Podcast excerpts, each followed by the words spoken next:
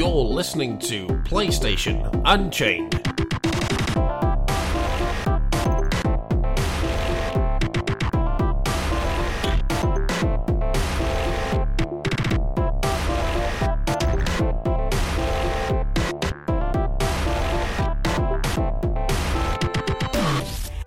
Hello, and welcome to PlayStation Unchained number 80. Yes, another little landmark we've got to. I am your slightly more regular host, Neil Poltz. My second whole week in the job. They haven't killed me off yet. And we've got plenty, plenty of news for you today. And I will be joined, as ever, by that pillar of the community, Ben Shillabur Hall. How are you, Ben? I'm not too bad, thank you. And how are you today? I am a little bit raspy, a bit of a cough. So if, if I do suddenly have a nice coughing fit in the middle, it's just pretend it's my best Batman impression. It's just a new feature. New, new, Yeah. new- Neil reviews via the medium of coughing.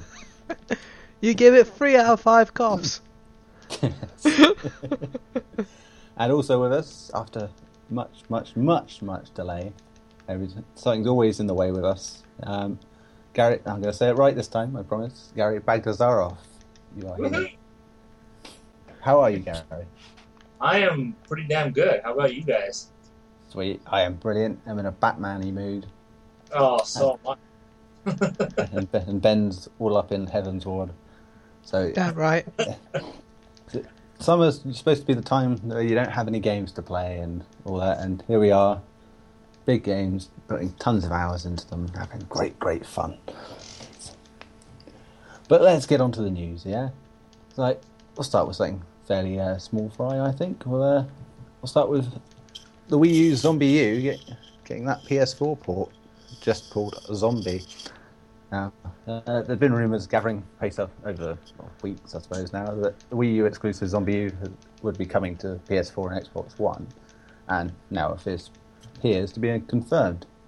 Uh, Ubisoft hasn't officially announced the port of the survival horror title, in which humans attempt to survive a zombie apocalypse in London, but it's uh, cropped up on the Australian ratings board, confirming the U in the title has been dropped. Uh, got fairly well received on the Wii U and made very good use of the pad. Uh, you guys be excited for that, uh, Gary? First, Oh, well, I actually have it on the Wii U. Um, Oh. it's, it's actually a pretty fun game. I'm not gonna lie. Um, it's interesting. It's like it has permadeath, so if you die, uh, you pretty much restart the whole game with a whole new character in a completely new location. yeah, from what I'd seen of it, I'd seen that, and it did look really interesting in that respect. Yeah. Um, so that, that stuff is cool. Like the way they set it up. It, it sucks that you you get so far in the game and then you die. pretty much have to start over. But the cool Uh. thing is, you can go to where your character died and pick up all the loot that you dropped there after you die with a new character. yeah, it's- in most cases, I'd imagine that be getting there would be half the problem. Uh, Yeah, especially if you get pretty far away. But yeah, it, it had very unique ideas. Um, it's a first-person game, Mm. um, kind of like Dying Light, but obviously not as actiony. It's very survival-y. So you, you you'll Yeah, die quickly. Like two zombies will probably take you out instantly if you're not Yeah. careful. Mm, does sound good. And Ben, what do you reckon? I must be. It did. It was one of the games I would get on the Wii U, so it'd be nice to get on PS4. In fact, I didn't know it was confirmed. That's pretty cool. All but I think is uh, it's one of those leaked in certain Yeah. respects. Well, you know, It'll probably It'll be- futurely confirmed. Uh, an event. Be interesting to see how they make it work without the gamepad, though. Yeah, I heard it used it quite a, a lot in the Yeah. gameplay, but I know the you know, the Vita could come into use on the PS4. It can't really do anything s- similar with um, the Xbox. So I'd imagine maybe well, a Xbox mobile has app? smart glass. Yeah, I'd say maybe a mobile app might come into it. But either way, they can just be a button that opens a menu, like every other game that exists. Uh, what's really interesting though is I'm surprised that it's the first game since Ubisoft have pretty much confirmed that the second game is already done. Um, but they're not gonna announce it until the Wii U sells more.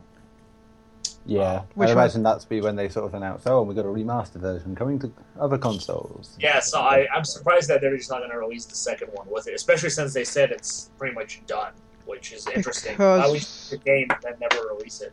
Because more money. More money. Well, Well, you know, Re- they- they've- re-release the first one find out the market, and then see which one sells the best, or if it sells well, then release release the sequel. Yeah, but then if you've made the game, you wasted all this money, and then you refuse to release it, you pretty much lost any money you could have put on it in the first place. Like Beyond Good and Evil 2, really. Yeah. Ubisoft's case. So. Zombie Uh, Two, You know, Beyond- I'm so sad about that game. Beyond Good and Zombie Two. Oh dear, oh dear. Let's move on to something far more negative for our next one, I think.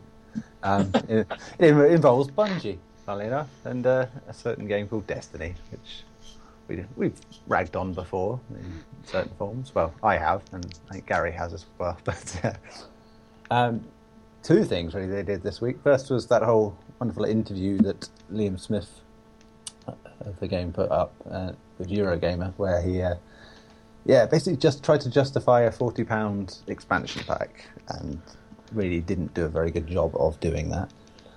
And yeah, the- fact that there was the legendary edition that had extra content that you wouldn't be able to get at the time. Uh, if you're an existing fan, you'd have to buy the game again, which they've rectified since then. But it's still, it's now twenty pounds to get a bunch of emotes and a few little extra trinkets. And then there was the whole Red Bull fiasco where they have a whole thing for the Taken King DLC if you buy Red Bull, which is just ridiculous, if anyone has to say. Um, so, yeah, Ben, what's your thoughts on this one? Well, there's one thing I haven't done, and that is pre-order the collector's edition. Well, good on you, I'd say, for this one. this, uh, No, actually, I was joking. I have. oh, well, it was nice for a minute. Uh, but no, I, I, I was a bit pissed off as well, to be honest. I don't want a copy of Destiny and the expansions. I already have a copy of Destiny and the expansions. But I wa- I want that coin, so The- oh, the strange coin. The strange coin. Oh, dear. I can trade it to Xur and get a Gjallarhorn. Now, we know my opinion on this, as it was pointed out in the comments of this article, that I, I'm overly biased and negative towards Destiny. So this is clearly not anything to do with Activision wanting to make as much money as possible out of their game. But uh, Gary, what was your thoughts on this one? Oh, it's embarrassing, is what it is for them. They're turning it into Call of Duty. They want they want everything that Call of Duty had with Hmm. all their DLC. Because Call of Duty had the same thing. Oh, buy this Mountain Dew and you can get this XP boost DLC or whatever that. Yeah, that was. because their their DLC, to be honest, was a bit steep. I found. And it's Yeah, like, if you bought a can of uh, Monster, you got a double tr- uh, double XP for 72 hours. Oh, jeez. Like you said, that the whole oh you have to buy this collector, which is the same price as the original game, and you get all the DLC um, with it, plus all these extra things. I think is bullcrap. But Yeah. even to still charge twenty dollars for it, to me that's not a rectification in any way. That's just, in my opinion, making it worse. I'd rather pay the sixty dollars and get all that than pay the twenty dollars just for a small little trinket. Well, yeah, when, when you've got a dedicated fan base who have seen your game through the last year, nearly, and you're just going to not allow them to buy stuff, you know, normally. You, I mean, there were comments saying, you know, that oh, why can anyone get that worked up about a bunch of emotes? It's the principle, you know, it's the fact that people who may have slagged off the game for a whole year or not bothered with it can now just pick up the game much cheaper with everything and stuff that dedicated players aren't getting. And it's still going to be a slap in the face at twenty pounds to for them to get this much stuff. All right, can they just charge for the DLC and then give you all that stuff with the DLC? Wouldn't that make more sense? No, Yeah, oh, apparently, You can buy twenty dollars of the DLC and then spend another twenty dollars to get all these little things. I know it's just it's convoluted now. There are so many different versions and types and things. It's just for one game, one game, and there's all these things. It's It's Watch Dogs all over again, guys. it's, It's Watch Dogs. it's worse than that. I- I Remember find. when we had to have a spreadsheet to work out what things were selling in Watch Dogs? I've been saying it for a while. Like at this point, it's not about the passion anymore. It's just business, and that just Yeah. makes I early on, I did wonder. Activision didn't really show their hand at first with Destiny. You thought, oh, okay, this seems a little different. Normally, you get you know blared into you about you can get this in the DLC packs and it will cost all this money and like that, or a season pass. And then when they did finally show the price for the initial season pass, that was it. You knew, yeah, was it thirty-five pounds over here for the pair, and for what you got in them in the end, it was definitely nowhere near worth that. And as Ben famously found out, that stuff was already in the game anyway, so it's yeah, it straight away you knew, yeah, this is Activision milking a game to death as usual. Ah, poor, poor Activision. They will learn one of these days. But then, Uh, because we keep had- bringing and buying their games, they will never learn. Yep. Well, this this way, if a company can have the Spider-Man license for 15 years and make one and a half good games, they they really aren't doing their job very well. But they could. Well, they they're still yet to make a good Bond game. So Yeah, I, I, I will discuss that in the future on our second comic book podcast. And yes, I think what's going on there. By the way, while we're talking about emotes, uh, Warframe, which has got three new custom emotes coming out, Mhm. has joked and take the piss out of Destiny, saying the fact that their price for the emotes for a free-to-play game will be free. I know Warframe's expensive for a lot of stuff, but it is a free-to-play game, and the fact that they offer so much for free, especially these emotes, is funny. it's crazy with that.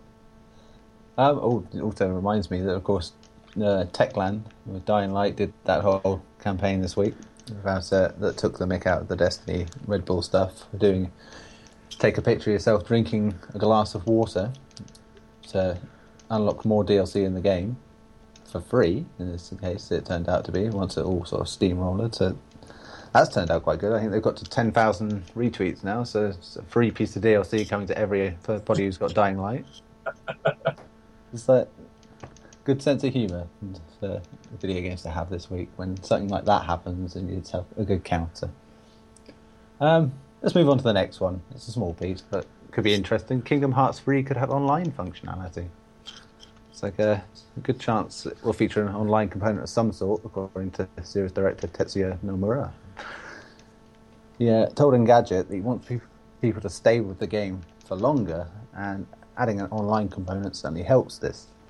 He was quick to assure fans that the single player aspect of the title would remain the key focus in development, but the online feature would not feel tacked on. He went on to say, while we may be focusing on the main campaign at the moment, it's not as if we're going to tack on an online component at the end. In fact, we've got plenty of ideas brewing at the moment. However, we're still not at the point where we can test these ideas inside the main game. So, yeah, Gary, what do you think about the idea of having online play in Kingdom Hearts? Um, you know, I think it would actually be, pretty good if it's kind of like a co-op. If you can do like three-player co-op, you know, I think that'd be good. Uh, one person's like, you know, who who was it that was the shield guy? Was that uh, the Doug? No, Goofy was shield was paladin. Yeah. Goofy Shield guy and uh, uh, Donald was uh, melee, mage. sort of. Yeah, it, it, it can you can turn kind of turn into kind of like a strategy combat system where one person's always on the defensive, protecting everybody. The other one's counterattacking. I think it'd be pretty cool if it's like a co-op setup. But then again, I when he says that to to get people to stay and play longer with the game, I don't think he's going to have any problem with people playing that game for long because it's Oh, Kingdom Hearts 3. People have wanted it for what is it now, like ten years now. Yeah, and people still play the old ones and the Yeah, I don't spin-offs. think And, he has any. He'll have any trouble getting people to stay with that game. But like I said, um, if it's versus mode or something like that, I don't know. Uh, something tells me it's just going to be um, kind of like leaderboards or something like that. It's not going to be anything multiplayer wise. no. Perhaps a trading sort of system for certain items, that sort of thing. It'll be something small. It won't be. Yeah, yeah, that's it. Um, ben, what do you reckon? No, God no, please no. and I'm one of those people that, as Gary knows, I love co-op in games, but I don't know. Kingdom Hearts always feels like a single-player game. Uh, I, I don't know how co-op would really work. I think again, this is a Square Enix driven thing, thing where they want co-op or online components in their games. You know, come what may. I mean, you only have to look back at Hitman Absolution, Tomb Raider. I mean, multiplayer added in. It's the thing, though, the way Hitman Absolution did it was pretty good because you It was have amazing. Yeah, I love. to wait online. Just people make their own contracts, put them online, and you can go do that. Yeah, Well, well, I what they're can sort s- of expanding on with a new one. I can see a leaderboard. Yeah, Uh, like being a time attack thing. missions or You know, when you got like time attack missions, like you know the Hercules Arena and stuff like that, Yeah.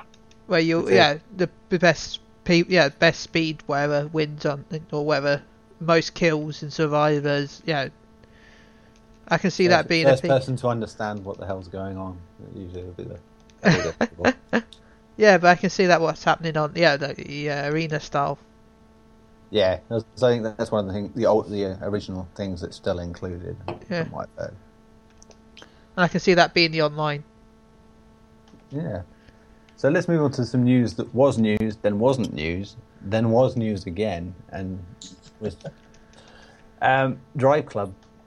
Its PS Plus edition leaked early on the store, unannounced, out of nowhere. Everyone's like, "Oh, that's really good." Within the hour, it disappeared again, and no one knew why. And of course, Evolution Studios came out not long after that and said that it was a premature release, but promised it was coming very soon. Turned out very soon was two days later. So yeah, finally we have the PS Plus edition of Drive Club, and to be honest, yes, there's a plenty, there's lots in it, and it is the game you kind of hope they would have released in the beginning. It's, uh, anyone here a fan of Drive Club? Yeah, it was a good game. I bought it. Yeah. All I can say is just buy it. It's cheap enough. Yeah, yeah, it is very cheap at the minute. What about you, Gary? Um, I actually haven't played it yet, but I will be. Yeah. Definitely. Um, I am a little confused about the release. It's what a week before July. I would honestly have thought they just released it as a July free, game for PS4. Yeah, So- but they wanted to make it like an extra when they said that all along. That they didn't want it to be part of the regular lineup. It would be in addition to. Uh, that's fine and all, but it's still kind of weird to me. They could have just added it as one of the extra games. They may have waited. I think they probably were waiting, and I think it got leaked early, and they thought, well, we better. Let's kind of forced our hand now. because if we make people wait another week or two weeks. They're just going to go, oh, I give up. That's Yeah. it. So uh, they probably would have put it at the same time as the plus stuff. Yeah, but you know, it's it's good stuff. I mean, Yeah, it's I, it does come with a lot of content too, which I It does. I mean, there's only one area, but it's what ten tracks, I think, fifteen tracks Fifteen tracks. It's just, out and it looks, yeah, and it just looks gorgeous. It's seriously one of the best looking games on PS4. and it comes with all the online features, the photo mode, which every feature is unlocked. It's just Yeah, not it. every current track is unlocked. That's the only thing you're missing out on. That's it. So it's not too bad. It's good stuff, I'd say. Right. But, uh, but uh, I'm trying to find more news here. Uh, talking of uh, weird releases, PlanetSide 2 was supposed to finally release this week and had a bit of a snafu with its servers, didn't it, in Europe? So it launched in North America and Europe. Yeah, what was it? Wednesday, Tuesday, and Wednesday, wasn't it? I think. Yeah. The so- European release was plagued with server issues, with players unable to actually play the massively multiplayer online shooter. Uh, servers taken offline for a while while they Daybreak fixing the issues. Well, some North American gamers could access PlanetSide 2 servers. There were also issues there. Yeah, considering how off delayed that one was, that was a bit of a surprise that it went very badly. But yeah, were you at all surprised by that, Ben? Not really. The, the the beta test servers weren't great either. So No. No. And Gary? Um, I'm not actually surprised by it. I every time a game that big launches, it's always going to have server problems. They they should have expected it. I expected with every new game that has multiplayer, it's going to happen. Battlefront's going to come out. It's going to crash all the servers. Yeah. All it's going to crash all the servers. It doesn't matter. They they seem to never be prepared for it. They know how it's going to be, and they're never prepared for it. And when you have over 200 people on one server, this is what's going to happen. That's it's a thousand, isn't it, per server? I thought it was there's a thousand people in one map. Well, Planet Side Two is like two thousand people, isn't it? So Yeah, it's like massively, massively multiplayer. yeah, it's not not that. Yeah, Wow.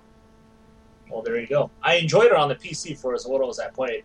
The Yeah. problem with it is like there's really no tutorial. You just get thrown in and you're like, what the hell is happening? And where do I go? I just walked around some trees when I was I was in the beta test for ages, and I, I just I couldn't play it because all I could do was walk around the trees. It wasn't supposed. I wasn't sure where I was supposed to go, or what I was supposed to be doing, or what I had been doing, or where I was going, or, or anything. I just walked around some trees. I thought, this is-. I'm gonna get on. Ooh, a tank. I don't know what's happening. Oh look, there's people. I'll follow them. Oh no, they killed me. Oh, I thought they were teammates. That does sound like every multiplayer game I've ever played, I think. The only issue I must be, I, I, I hope they fix this is because I could never tell the difference between. I know this sounds stupid, but allies and enemies. Uh, because that's, that's your excuse, Ben. no, because the color for teammates was light blue, the color for enemies was dark blue. That's, uh, yeah, a bit strange. So from a distance, you see someone running at you shooting, you shoot back thinking, "Oh shit, he's gonna shoot me."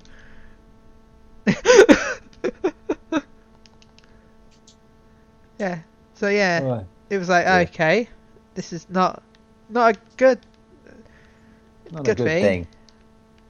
thing. Um, but you Fair. guys want to know the true secret of why servers crash when launch happens? I would assume it's bottlenecking. Do you want? to Do you know the true secret? True reason? True secret reason? Super secret serial reason? Go on, Ben. The- Impart some knowledge. people they don't want to pay as much money as they know they'll sell at launch because they know people most people will stop playing the game after a month or so Hmm. So the cost of pa- paying for those extra servers will take money out of their profits. Yeah. that they won't need in a month. And you can't get the servers back because you purchased a license to own them for so many you know, months. Oh, yeah, totally. uh, so rather than paying the money, they'd rather just get the basic amount of servers they think they're going to need over the, the time, and the launch issues are just launch issues, and they'll ha- they'll just end when people quit, which normally happens in the month. Yeah, it, yeah, happens uh, all around. Yeah, so Yeah. Oh, That- that is the- It's horribly dark today. Can I just pretend that it's because there's just too many puppies clogging up the server? or maybe there's not enough puppies, you know, think it's like- powering the that's, servers. That's probably too macabre, really. Just a bunch of puppies squeezed into a tube. But what if they're puppies in like a guinea guinea pig wheel thing? What, Papua New Guinea? No, those yeah, hamster wheels where they're running around. Just a load of puppies that do that. Being...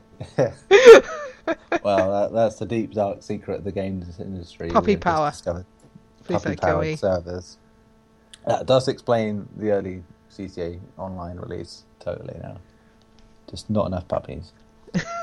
anyway, Ah, anyway, ah. from puppies to female protagonists. Now, as a Yakuza 5 developer has revealed that there'll be a female protagonist in that very game.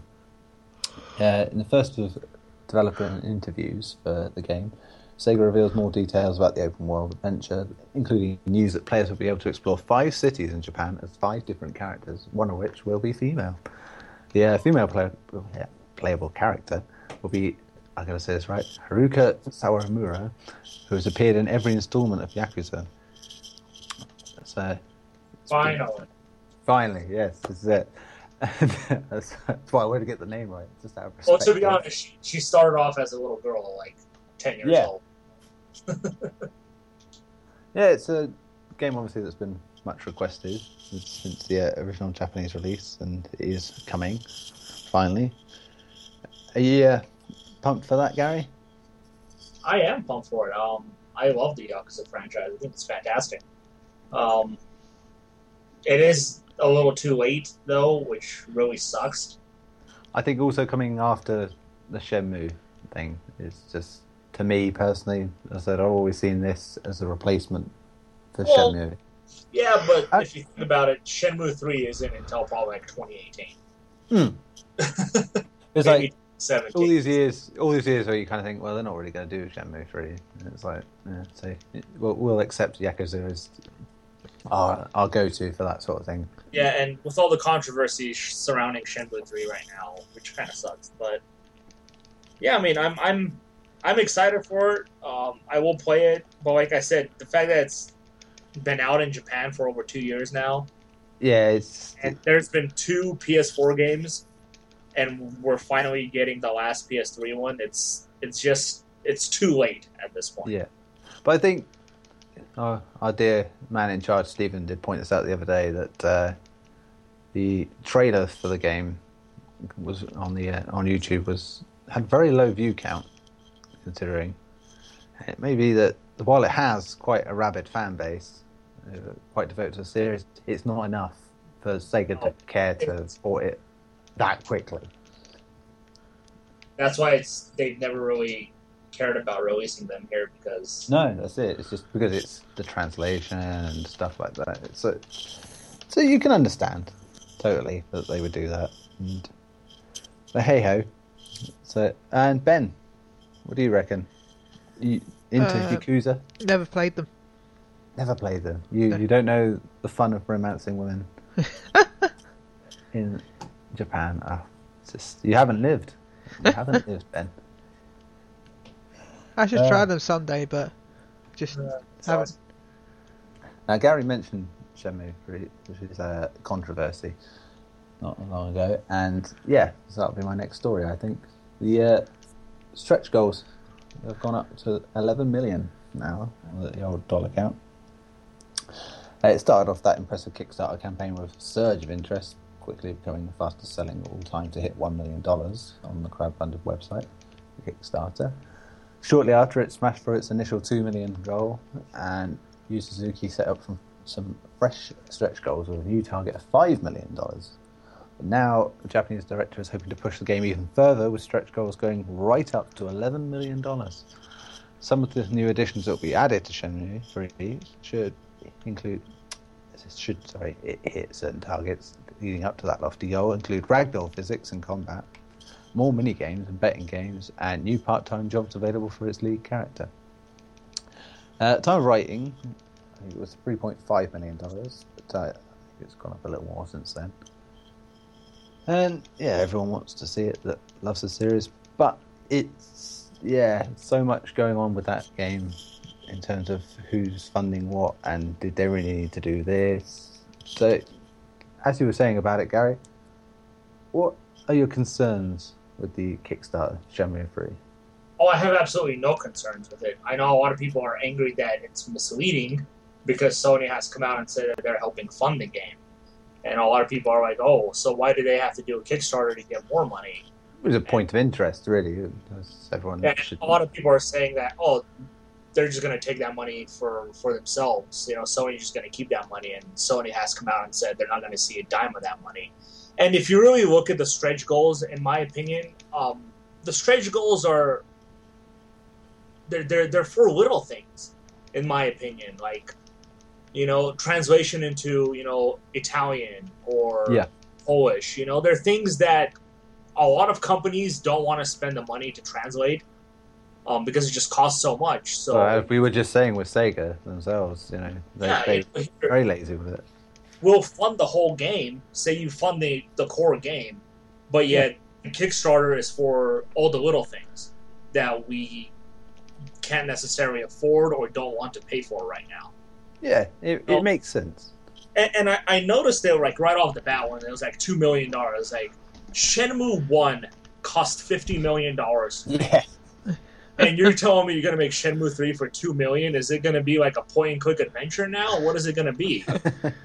I mean, even though they're um they're using the Unreal Engine as far as I heard so far, and that Mhm. will cut a lot of costs this time around, rather than building an engine from the Yeah, but up. still, if you if you think Shenmue is like two million dollars, Oh yeah, there there was no way it was going to be two million dollars, and that was clearly just sort of Sony saying, "Well, you pitch it, see if the interest's there, and you can keep the extra funding to do whatever you want to make the game better." Yeah.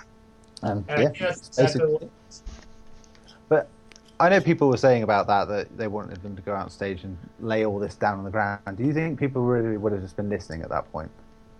No. To- people would still be going, Christ, Christ, Shenmue 3, Shenmue free, ah, like that, and going on to the internet to tell everyone. It's like, They no could- one's going to be caring about the details at that point. They could have said pre-order Shenmue 3 and we'll kill your firstborn. And everyone will be like, "Oh my god, Shenmue 3!" Have it! They wouldn't hear that part. They would have ignored it. Pushing the baby through the screen and it's not working.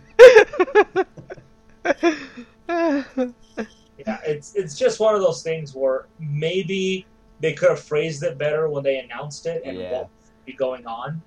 But it's one of those things like you're getting Shenmue three, something you wanted for over twenty years, and you're bitching and moaning about the phrasing of it. Just be happy it's coming. You know, I don't understand. Like, there's always somebody who has to complain about something. Oh, yeah, that's it. it's been the same with that and Final Fantasy 7.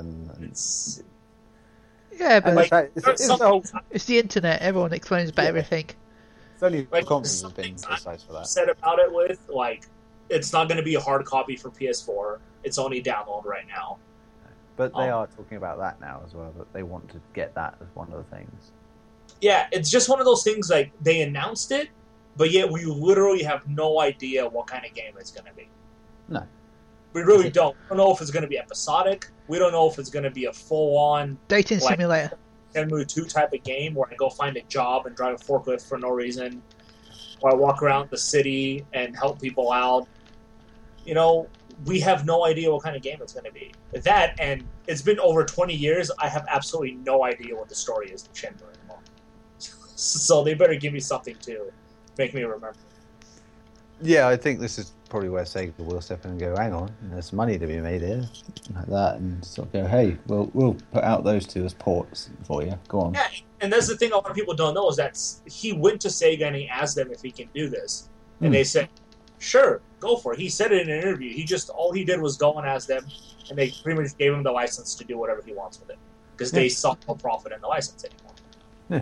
So, Which is fair enough because they did lose a lot of money at the time. oh, they lost they, they lost a lot more than they made on Shenmue. Yeah, that's what I mean. It, it's fondly remembered, but it's up there with the likes of Beyond Good and Evil in terms of games that well received but didn't really do very well at all.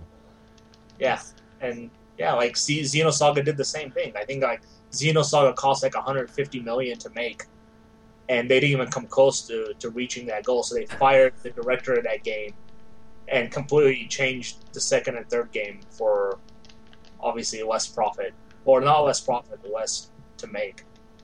And yeah, this is just what happens. You should, like I said. You're complaining about the little things, and it's the big picture that matters. It's the bad that matters. It's That's it. finally happening. It's finally happening. okay, any more on that? Anyone? It's happening. It's happening. That's it. That's it. I'm still every day sort of catch myself going, they're making Shenmue 3. Ace. Like that. It's just, Amazing. it is. Just one of those years. It's like, there's going to be a new Alien film.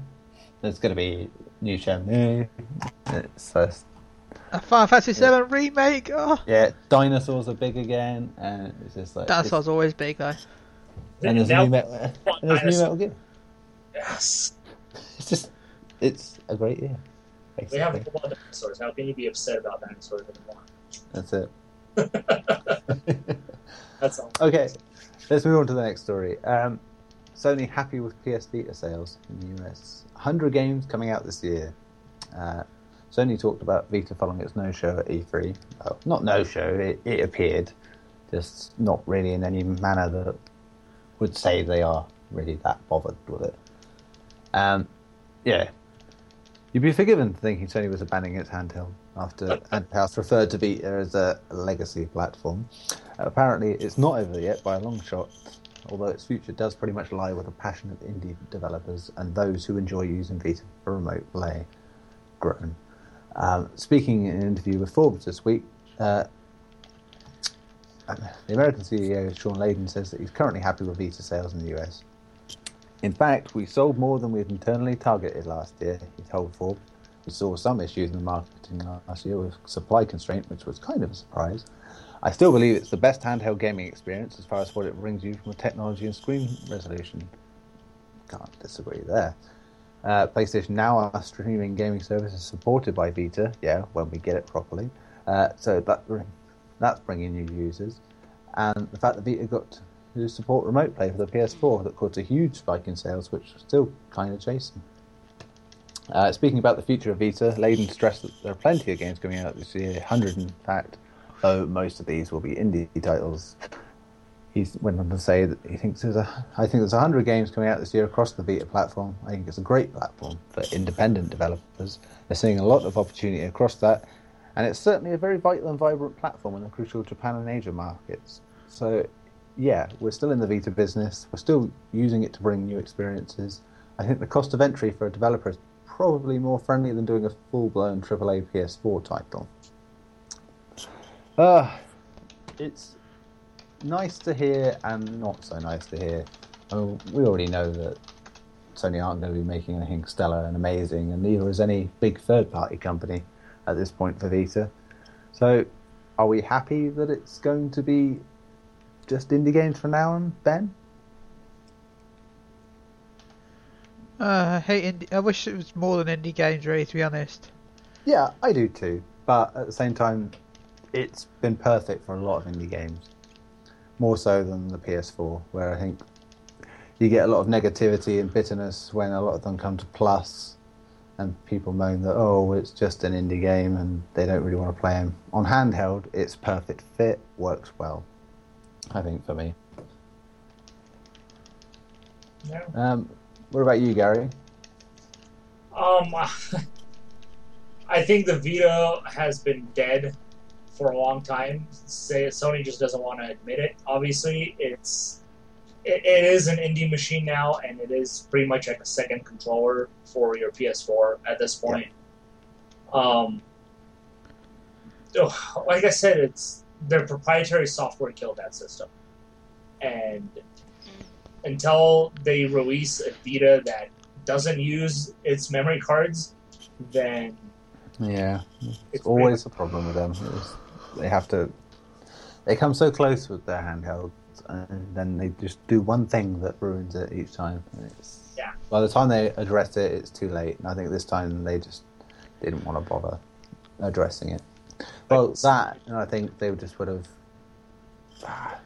They probably felt they were losing enough money on it that they didn't want to go losing more. Yeah, like- like you said, it's mostly indie titles. Um, Japanese companies obviously are still making games for it, but everybody else has pretty much abandoned it. EA abandoned it. Activision obviously abandoned it. Ubisoft abandoned it. Um, a lot of the major publishers are done with it. And it's it is a terrible shame because I do agree with what Shawn Layden says that it is pretty much the best handheld on the market for what it is. It's Yeah. but it's never going to use the raw power it's got. And sad, sad times, I say. it. It's it's just another opportunity that's gone. It has, but this is it. For all its troubles and for the little that gets put into it, really, it still lives in its own way, and that's impressive. You have to say. When the Yeah. PSP got berated for a lot of what it was, and it had arguably bigger titles, you know, on its system. They weren't necessarily that great, but it's difficult to get people to see that that a bunch of middling titles that have big names on them isn't really necessarily better than a bunch of indie titles that are actually really, really good. Yeah, and the thing is about indie titles is those developers still have passion. It's not Yeah. about business for them. They're making the games they wanted to make for like years, and now they finally get it.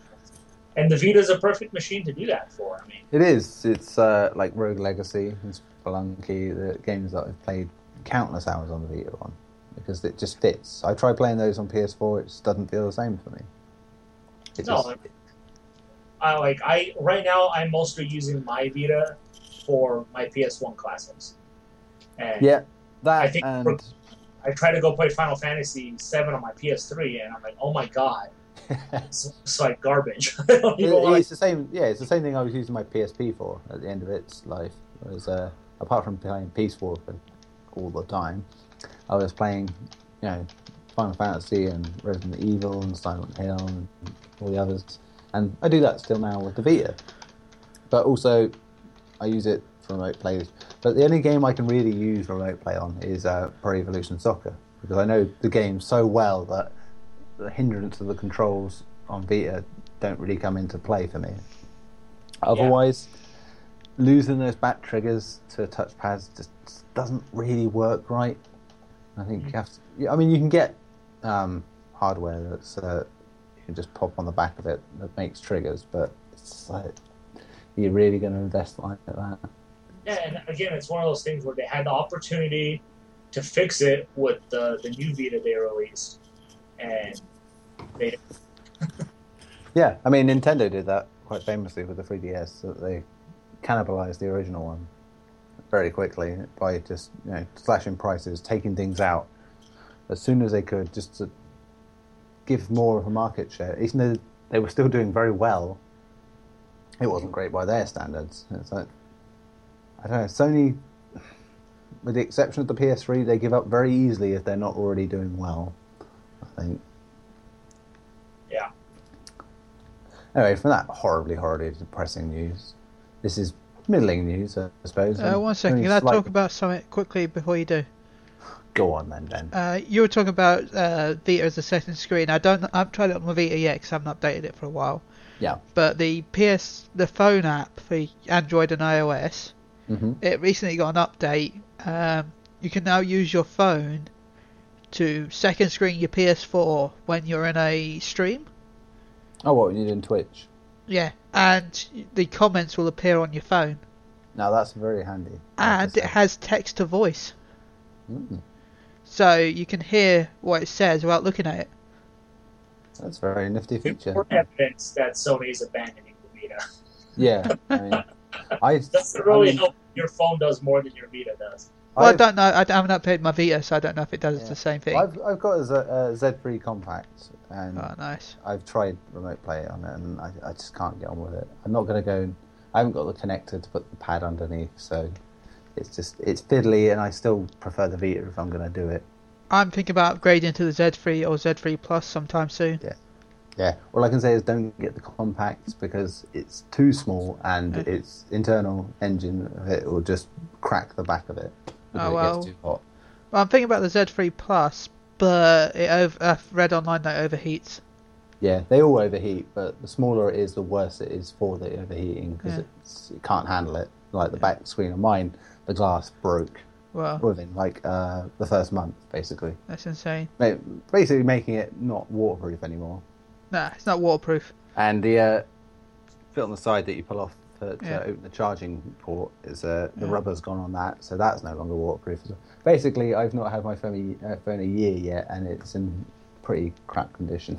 I see, So- I had my original Z, still have it, and it lasted two years before the little rubber bit, rubber bit at the top fell off. Ah, that's a shame. Anyway, But before two we go on years. this, uh, we're going on a Sony infomercial here. Yeah. So let's, it's uh. PlayStation Xperia Z.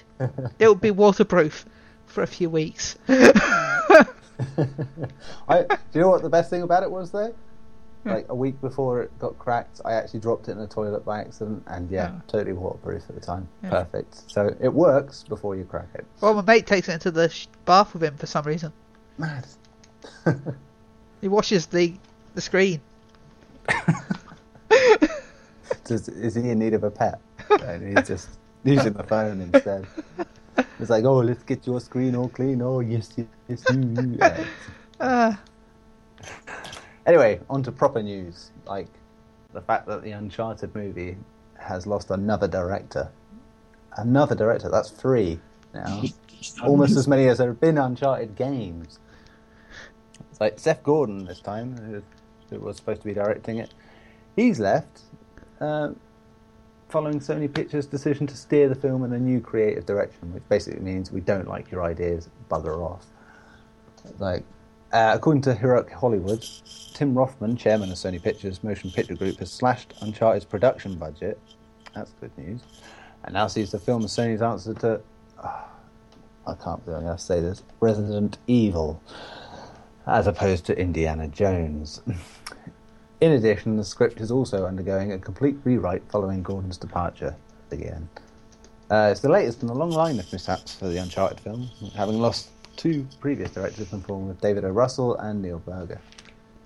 Uh, it was supposed to release next year, though that's probably highly unlikely at this point. But it was supposed to enter shooting pretty much about now, originally. Um, any hope, do you reckon, for the Uncharted movie, Ben? No, no, god damn it, no.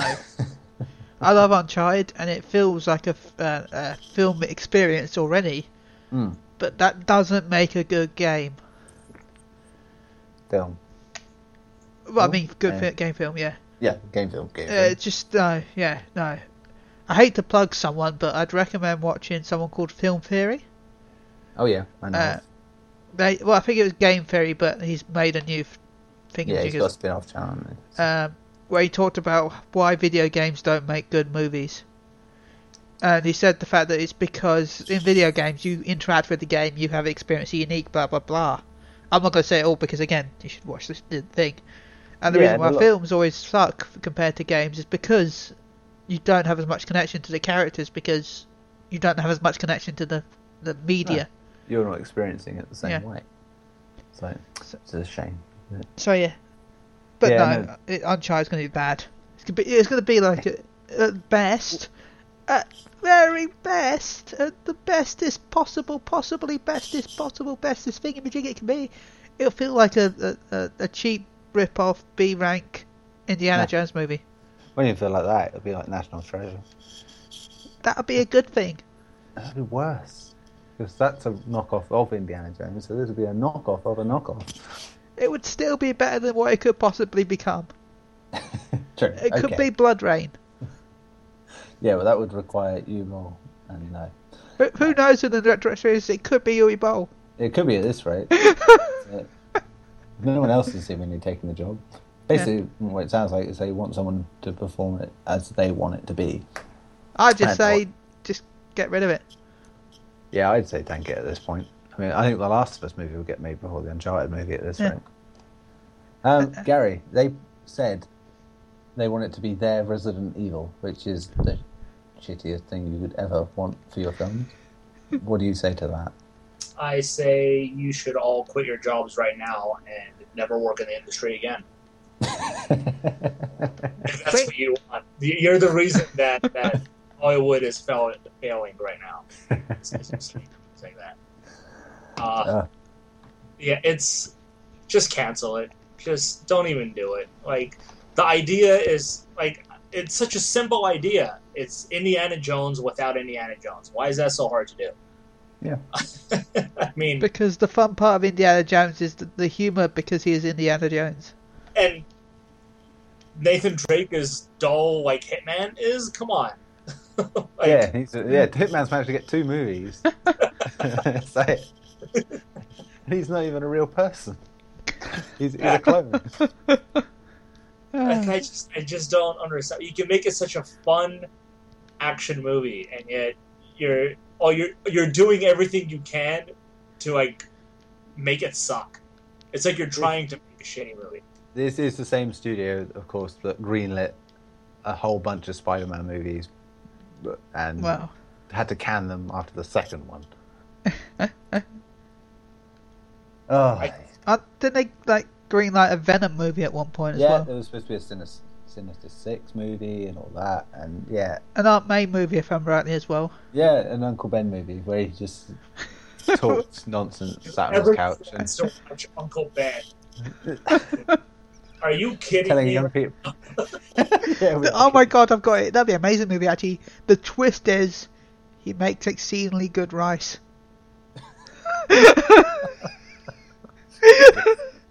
His superpower is making rice.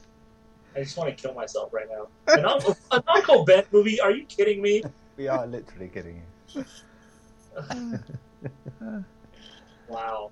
Hey, there's there's one comic This is book why where they're going back and remaking every movie that's ever come out because Yeah. this is the ideas they have. now. hey, there was a comic book where Aunt May becomes a servant of Galactus, so anything's possible. Oh my god, what exactly does she do as a servant of Galactus? She becomes his herald. What? Yeah, there's, there's a there's a comic book where they make Batman into a toddler, so you know, yeah, she and he, becomes. and he still fights crime. So it, it's comic books. They have their moments where they smoked a little too much of what they were smoking, and they just thought, "Hey, wouldn't it be cool if?" And then they immediately regretted it for years afterwards. Wouldn't it be cool if? They're- oh my god. Could you imagine actually being in that meeting, going, "You know what would be really cool? We should make Batman into a toddler wearing dungaree Batman costume. Genius. Let's do it." Uh, could you imagine that being made into movies? Just people got paid for that work. That's the worst part. Really feel the same. I, I- you know, I, I'm just gonna go back and start reading books again. This is ridiculous. Well, there's a there's a whole other area with books. So I don't. they, are, they are not exempt from the dubious decisions department. It's a movie about Uncle Ben. He sits on the couch imparting his little wisdom before Peter Parker There you go. turns up in their lives, and Aunt May just sits there just wondering to herself, I just wish you were dead. I just wish you were dead. Shut up. There you go, Gary. Uh, Oh. I don't know. I don't even want to look at it, man. I'm not gonna do it. Look at it. Okay. Look at it. Ben has sent us the uh, picture of the Marvel team up, which is Aunt May and Franklin Richards versus Galactus. it was even better, it's not even the Franklin Richards who's grown up; it's the young Franklin Richards. So, so what you're telling me is Galactus is just a worthless character if Aunt May can defeat him. No, Aunt May has superpowers by Franklin Richards. She looks like an Academy Award. Are you kidding? I love how in the corner it says, "Beware, it's assistant editors man. Don't say we didn't warn you." and then in the corner it says, "Not a hoax, not a what if, not an imaginary story." This has got to be April. This has got to be an April comic, hasn't it? No, it's January. January. It's like- oh my word! And then Spider-Man is like, "What's going on here? This is supposed to be mine. my God. You don't want to be in this comic, Spider-Man." Love how Aunt May's logo as well has a flower pot. It's just uh, that that's a logo. It's like, see that rocking up in the Avengers. I Is thought you this go. Spider-Man issue 137? Yeah. Oh my God. This is probably the most rarest one ever because nobody bought it. It's, it's lining litter boxes the world over. This comic is worth more than Spider-Man Oh, look at look at his face. Though. He's got look at Galaxy. He looks so happy. He just looks like his eyes are going, uh? Or He's that, what the hell did they just do to me? it just reminds me. No, an anime sort of like happy smile. Look. It's not en- bad enough I look like a giant pink blender. It, now I've got a face of against an intergalactic old woman and a child. What does he have in his hand? Is that like a book? it must be a letter. Maybe they're going to visit. Looks like- Galactus, the old looks like a chocolate bar to me. world. my God. I think we should move on before it gets worse. We worse. really should. This tangent has gone. Uh, I have one more piece of news, funny enough, as well. Yeah. But that might have killed it. So I just killed everything they ever. killed everything. No, let's bring it back like they did with Final Fantasy VII with that remake, because this is about Final Fantasy VII and that remake. Um, Tetsuya Nomura is surprised he's directing the game. He said he was shocked to be directing the Final Fantasy VII remake. Apparently, the first time he heard about it was when he, having been asked by several members of staff about his advice, asked for advice on doing certain things a certain way, like that. It wasn't until he walked past one of their screens and saw his name on screen with the Final Fantasy stuff did he suddenly realise that he was working on the game.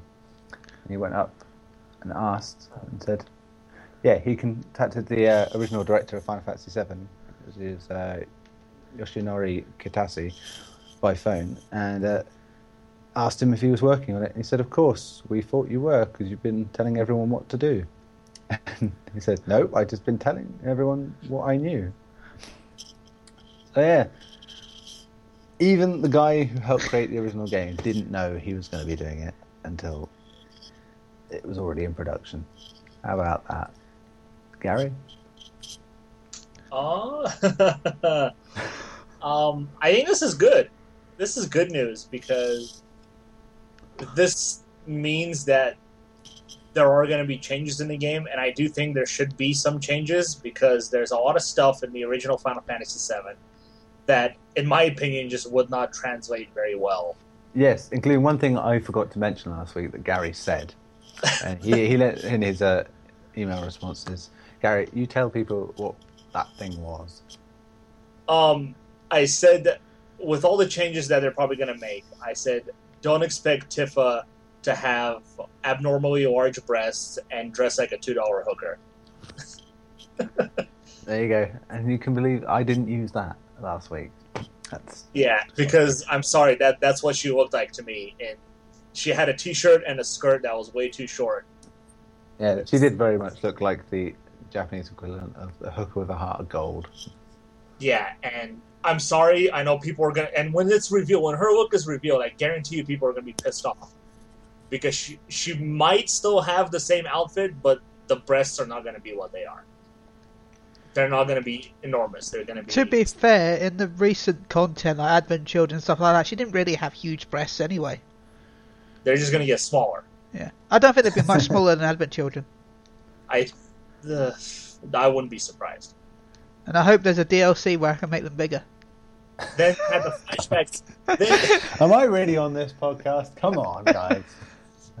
number one selling DLC of all time. bigger boobs. Better than horse armor. Um, what was I gonna say? Like Price you- based on the size you want. Even in the flashback episode, when she's like 13 years old and she's wearing that cowboy outfit, I'm like, are you kidding me? There's no way they're gonna do that. Oh no, she'll be pretty much flat chested in that. She's not gonna wear that outfit either. Come on, that's more skanky than the first one she had on. Ladies But- and gentlemen, you just spent five minutes talking about the breasts of a fictional character. Because you know that's what people are gonna look for. That's Yeah. what she, you know, that's what Tifa is known for. Come oh on. no, this is it. This is what we're preparing you for. This is what it will be like After when they reveal. She's probably the most lusted fictional character in video game world. So What, It- not like it's- female rider from Road Rash? Come on. You're saying she's the breast. oh, Oh, jeez, Ben. Yeah. man, we're so gonna get fired. I'm just saying, like, there's gonna be changes that people aren't gonna be happy with. Like, you already saw Barret's Gatling gun in the trailer. His Yeah. hand. It's not the big, fat, huge thing anymore. It looks No. like an actual Gatling gun now. Yeah, because it would not make sense to have a gun that big on his arm. He's a big dude, but come on, he'd just be walking like the Hunchback of Notre Dame. Which, to be fair, he did. Yeah, well, And He always I- hunchback in the artwork. I'm glad that they're bringing in the other guy to do it because you know he worked on the game, but he didn't direct it. He knows what's important to keep and what's important to change, and there are going to be changes. You just have to get used to it. Um, like you, this is what you wanted. You wanted a re- remake. This is what it's going to happen. If you wanted it to be the same game, you would ask for a remaster. oh yeah, totally. so, um, which is what I want. I just wanted the same game with better graphics. Um, but I'll take the remake. I'm fine with that. But a new director, a new direction. Um, don't be surprised if they even include stuff from um, Crisis Core in there too. Like Genesis might make an appearance. They've already hinted that he might actually be in the game this time from Crisis Core. So, um, Yeah, they got room to expand and change things like that. It's- definitely, hey, they might even go one off and just make the Advent Children movie into the game as well. Continue it after the game ends. You never. I tell you what, the, the twist will be that it will just they'll incorporate every Final Fantasy into one game and literally make it the Final Fantasy. Like that. And uh, that's it. You'll be halfway through it and start seeing characters from other games and going, well, they shouldn't be in it. Well, you know, that's what Final Fantasy 14's for. yeah, that's right. I, I, I told you about those spoilers earlier, Neil. That's not the half of it. No, Yeah, don't don't tell me any spoilers. Oh no, I told Neil in Don't the private chat. yeah, this, this is. Well, here's the thing. I've already said to you too, Batman. Yeah. They can make so much money in Final Fantasy 14 Yeah. if they just release like the final dungeons of past Final Fantasy games Oh, where yeah. you fight the final boss. Can you imagine the money they would make if you go in the final dungeon of Final Fantasy 7, you fight Sephiroth at the end. That'd be amazing. Final Fantasy X, you fight Sin at the end. Probably not the big giant fish. Well, thing. actually, uh, it's not a spoiler because it's everyone's seen him. Um, the first pr- one of the new primals actually looks like Sin. oh, there you go. He's called Bismarck. He looks almost exactly like Sin, and you fight him in the air like you would, like you did with Sin. It is. And like they can just make the AI characters like Cloud and Barret and all those guys help you in the fight. You know, Yeah. they Yeah. can make a lot of money that way, in my opinion. Or they'll Just just do what they did with Lightning and have her literally stood there watching you, doing nothing. Oh, I thought you meant like just hawk out a whole bunch of pointless games after the first one. Yeah. No, they had See, an event years ago with Pharmacy. Oh, that would be awesome. Would it not be awesome? That Huh? a spin-off from Cloud's cross-dressing attempt that you just have a Cloud fashion game. Like oh my did god, that'd be amazing. It could be, Like it'd that. be perfect for mobile as well. That's it. There you go. and there you go, did- Square. We've just made your new mobile game. Yeah. Cloud's cross-dressing adventure. that scene is going to be in A the cloud them up. Oh yeah, it'll be funny still. But game. Yeah. Well, no, it, it, I, I'm worried about that scene actually. I bet you one of the outfits will look like Lightning. Because everyone said that Lightning looked like a female version of Cloud, so they'll just take it literally seriously and have him dress up like Lightning. It's possible that they could know how to take a joke on that one and do it. So And I bet you that'd be the best, yeah, the best choice for yeah the dated bit. But yeah, so I, I do think the new director is a good choice. My big question for it, though, the biggest question I have is how much of the open world are they going to keep, or if they're even going to keep Mm. half of it. yes, If they don't keep it, then it's not Final Fantasy Seven. It's a remake. You asked for This is it. When you think of remakes, you've got to think of like Resident Evil, and the way they remade that. Remade that. It was like yes, essentially you're still in a mansion. Yes, essentially it follows many of the same beats, but there's a whole bunch of new stuff in there, Yeah. and it's and it worked in that case. So it can be done. It can work really well. Just don't think- bring back Aerith. Oh god, they will. You know. That's the joke that I saw going around the other day. Just that it'd be a DLC pack or a microtransaction. It's like bring Aerith back to life. Well, there, the it was part of the storyline, wasn't it, that she was supposed to come back at one point. Yeah. But it got cancelled because of time. good because that made it one of the most memorable scenes in video game history. Yeah. Yeah. So don't bring her back. I don't care if you've got more time now. Just don't. Just don't. She Well, was a- technically, they are bringing her back. yeah, but sense. don't bring her back again, again. Bring her back to die again, but don't bring her back to live. ag- Uh, What they should do is just keep bringing her back to life and then killing her off again. Just Well- constantly throughout the game. Just- I'm not Just going to mention them again because I mentioned them earlier. Did you not hear? They, he, they did a he he worked it out where she got stabbed. She wouldn't have died. That's a big bloody sword, to be fair. Yeah, but where she got stabbed was no actual organs. No, but a sword that big, technically, it should have just fallen down and cleaved her in two. So Yeah, but it didn't. It It should have. this is a universe Yeah. in which you can swipe something with a sword and This it just takes points. 1997. Are you kidding me? Chuck Norris was killing 100 guys with his bare hands at the time. Uh, he's joked saying the fact that Cloud would be the one that killed her by putting her in the water. Ah, Spider-Man syndrome. Because she would have still been alive until he put her in the water to, her to say, oh, you died.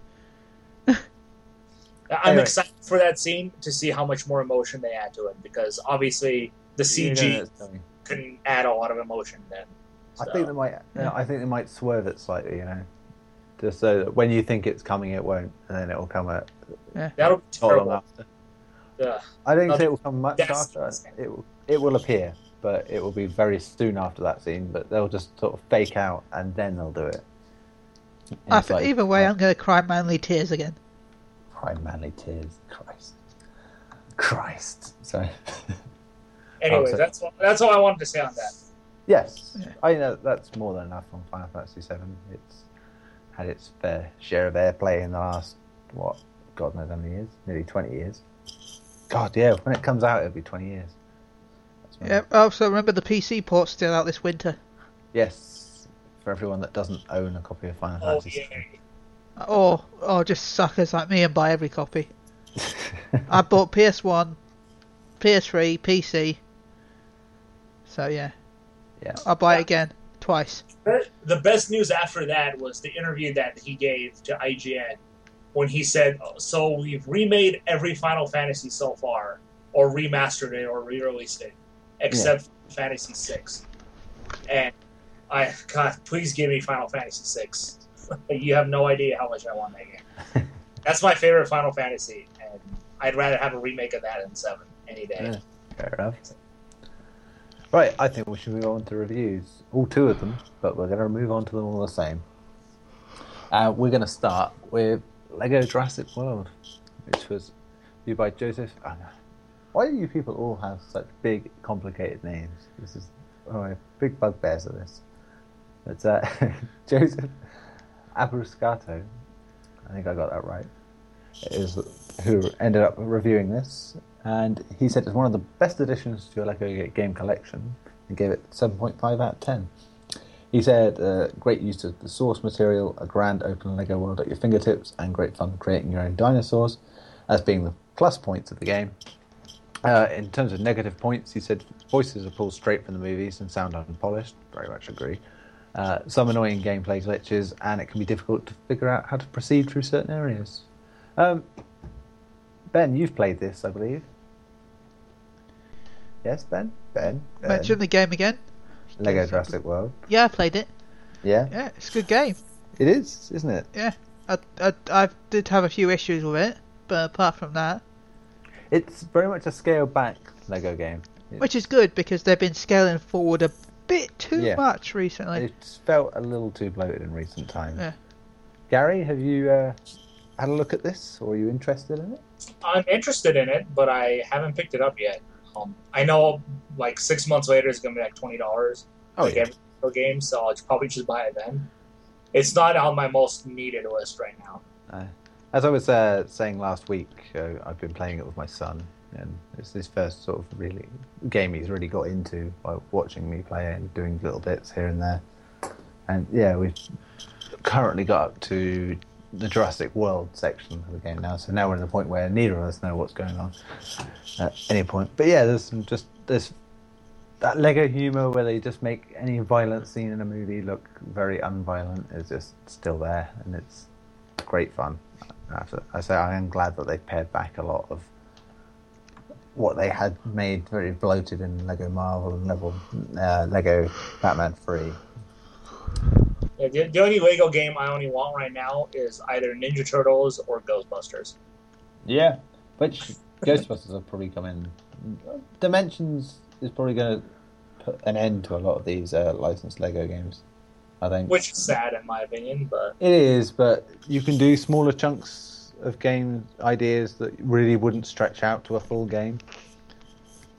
And I think because like they've shown Back to the Future, could you really make three game, you know, three stories worth out of that?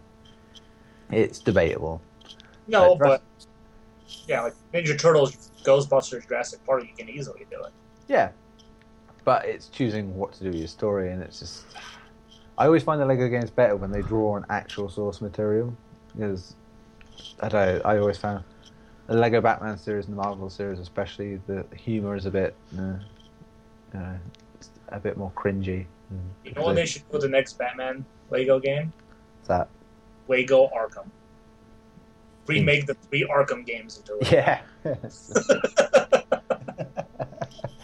uh, yeah, I would actually like to see how they did some of the scenes in that. That would actually be a very good. Cool. I want I a, think- I want a Lego Doctor Who. Yeah, and again, well, he's going to be in the Dimensions. so- Oh, I'm not going to buy Dimensions. Too expensive. Uh, that's looking like it'll be the way forward. I think the last proper one is uh, the Avengers game. After that, I'm not sure if they'll do any more. Maybe one. They'll two. do them because it They'll do makes one them or two. money. but They won't do as many as they do because what this year is two. It's usually two a year. The main ones. I wonder if we'll go full circle and see Lego Minecraft. Well, well, there is Lego Minecraft, uh, so It'll be the same game. Come on. Yeah, well, yeah, but I mean, but there, there already is physical Lego Minecraft, so it, Uh. it stands to reason. But if you go all full circle, Star Wars is coming, so That- going that- full circle, we'll be going back to Star Wars. But I want a Lego Star Wars where when I kill Darth Vader, he becomes a scorpion, just like in that game. that was completely real. That's a callback to last week. That should be a thing. I want that. Right. Our uh, second review anyway, is uh, another remaster, if you will, or, or a prettifying of a, a PS3 game. It's Payday 2 Crime Wave Edition. And this is by John Paul Jones. Been doing a lot more for the site recently over E3. He's done some grand stuff. I'm going to find out what he thinks of this game. Dum-dum-dum. He also gives this game a 7.5 out of 10. He says it's a content stuff version of 2013's Payday 2. What Payday Crime Wave Edition lacks in single player allure and aesthetic sheen, it more than makes up for with its irresistibly compelling multiplayer heists. His pros were that the heists are varied and frequently thrilling. Online multiplayer is among the best you can play right now. And his cons were the AI is horrendous and makes single player largely pointless and not enough visual polish. Uh, anyone played Payday 2 in any form here? I have. Oh. Yeah, well, we'll go with Gary then. Gary, what are your thoughts on Payday 2? Um, it was definitely better than the first game. Oh, by miles. By miles. Yeah, um, it, it, it is very co-op heavy. So, and it's not a co-op heavy where you can just go into any co-op game and have fun. If you No. it, it- you have to play with your friends and people you know. If you just go into a game, you're gonna absolutely hate that game. Yeah, because you, you will spend your time just screaming at the screen, going, Move! Move! Get out of the way! Do something! Like Yeah, that. and then you just pretty much let those people die and try to do it on your own anyway. Yeah. Um, but if you play it with your friends, it, it is fun. Um, you know, you kind of have to cover all your bases, get whatever hostages you need, make sure everything is sealed, all that. It, it's kind of like playing Call of Duty Zombies, um, but with more stuff added to it, in my opinion. Yeah. It, is kind of the way I would describe it. Um, you just have to defend for as long as you can, and then you have to get, try to get out. Um, it is fun if you play with your friends. If you Yeah. don't, I don't recommend buying it at all. If you don't have four people that you know you can play that game with, don't buy this game because you will not. enjoy it. Just Yeah, I, I, I played a fair bit of it, but I've, to be honest, found GTA's heists a lot more fun. But it's definitely better than Battlefield Hardline's I found, which were a bit more action heavy. When when stuff works right with Payday 2, it's just on the money, perfect stuff. If you've got your friends, as you said, and get it, it set the plan up right, and everything goes smoothly to a degree it's yeah, it's quite thrilling. But otherwise, yeah, it, it's the thing. The fact that it relies so much on that is makes it very difficult to sort of recommend beyond that. Um, ben, have you? I don't think you said you had uh, played it before, had you? No, I played the first one. I found it fun, but not fun enough for me to kind of look into the second one. Uh, you would have found a, a better game, but uh, yeah, it's it's not not the greatest in the world as a series. Nice, and I think they're working on uh, their Walking Dead VR game next, isn't it? It's, Uh, should be interesting. yeah, I think so. Yes. Yeah, that pretty much concludes our reviews. Can I- them. I might talk about my review if that's all right. Yeah, I was about to say it. coming up. Oh, sorry. You say it. So, but between the three of us here, two of us are reviewing certain games that we may. You've been thinking, well, why haven't they mentioned those games? Um, one of them is Batman Arkham Knight, which I will be reviewing, and Gary has also played. But before we get onto that, it's uh, the Small Matter of Heavensward, which is Yeah. a major expansion for Final Fantasy XIV, and Ben is currently in the throes of reviewing that very Oh, game. I, I wish I hadn't taken the review, to be honest. uh, I, I, I reviewed it before. I reviewed Final Fantasy 14, No Realm Reborn, but it was a port of the PS3 version, so I knew what to expect. It was easy. Yeah. This is an expansion that of a get. It's uh, the storyline took me about 45 hours to beat. Uh, I haven't had much sleep this entire week, if I'm honest. I, I know the feeling. Um, um, so yeah, I can't talk much because the embargo's the 30th, but it's out already, so I don't care. yeah, I mean, screw by the time this goes up, that embargo is gone. Don't, but doesn't matter anyway. It's out. Yeah. You can go buy it. Why should I? it's there. Um, so yeah, um, it, the storyline is a lot better than the the original, which was still good anyway. But this is, just blows out the water. Um, the, the the only issue I have is the grinding. I mean, before you had fates that gave a decent amount of XP, and they don't anymore. Fates are worthless. Um, your only real XP is side quests. Trust me, you'll be doing a lot, a lot, a lot of side quests. And it's not like you. It's the, there's some of the fun side quests, like um, one where you got to help a baby dragon look after his brother, uh, who's been ill because he got attacked by e- elves. Um, so yeah, elves. yeah. Uh, uh, anyway, that's, that's the whole expansion, by the way. So there's a thousand year war between the El- Elezen and the dragons. Uh, but I'm not saying more of that because that would int- go into spoiler territory, and I don't want to spoil it. But are you enjoying it? Oh, I am very enjoy much enjoying it.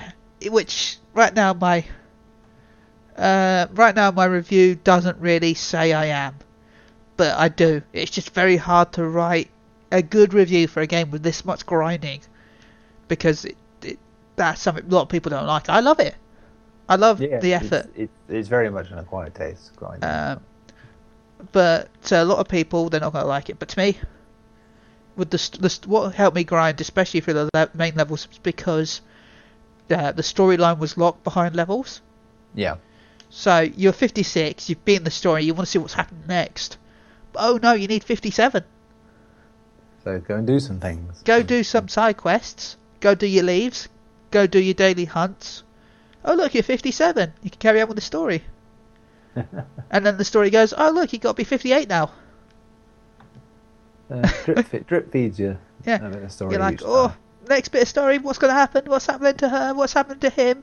What's happening to me? Why am I flying? What's going on? What's going on here? That's another cool feature. Is you can fly around the whole new areas as well. Hmm. Uh, they've added flying mounts, uh, which you unlock a black chocobo as your first flying mount, and then after that you unlock uh, an item at level 52 where you can make a lot of other mounts flyable. Yeah. Like if you have the fat chocobo from the original collector's edition, uh, that flies and it wiggles its little legs behind it. Yes. Can my behemoth fly? No, your BMF cannot fly. Damn it. But they said they're adding new fly mounts with every update. So, Can you imagine like he's running on a rainbow the whole time? well, you can have unicorns that fly in the in 3.1 when that comes out. Um, Yeah. the behemoth sounds cooler. Yeah, that'd be amazing. But the fat chocobo's pretty cool. Um, you know, he normally has that Gysahl green at the front. You hold it Yeah. back, and he puts a piece of cake, and he starts flying. Uh, so yeah, um, there's some flying mounts you get from beating the storyline as well. That are unique to the story. Uh, So yeah, there's a lot of content to do. The flying is a bit frustrating because you have to go around collecting these currents. Once Yeah. you've collected ten currents in the area and five side quest currents, you can then fly. Okay. Um, but it's mainly a lot of people complain, but it's good because it means you have to explore the area before you just fly around doing everything. Because flying makes the game so much better and so much easier. Yeah, I Which know. is that's like a kind of Final Fantasy thing in a way, isn't it? It's just Yeah. like once you have the ability to zoom around, it's Um, more Oh, look. freeing. Oh look, this quest is behind this mountain. Normally you'd have to run around the mountain, but no, you can just fly over it. I do have a question, Ben. Um, Yeah? How are the new classes? Have you played any of them yet? uh, I played Astrologian. Astrologian? Astrolog? Is that the new healer class? New healer class. It, it heals very well. Uh, It's very random because it has the card system, you know, the Yu-Gi-Oh card system. Yeah. Uh, but it is very good class. Um, I leveled it up to 30. One sec, I'll check now because I'm playing it right now. Because I'm reviewing it, I'm having to play it with a podcast because it's an MMO. I'm 35. So I went up five levels. Uh, And what? You, so you have the healer, you have the new tank class, which is the knight. yeah, the Dark Knight. Dark Knight is pretty overpowered. Well, that's what you want for Yeah. a dark.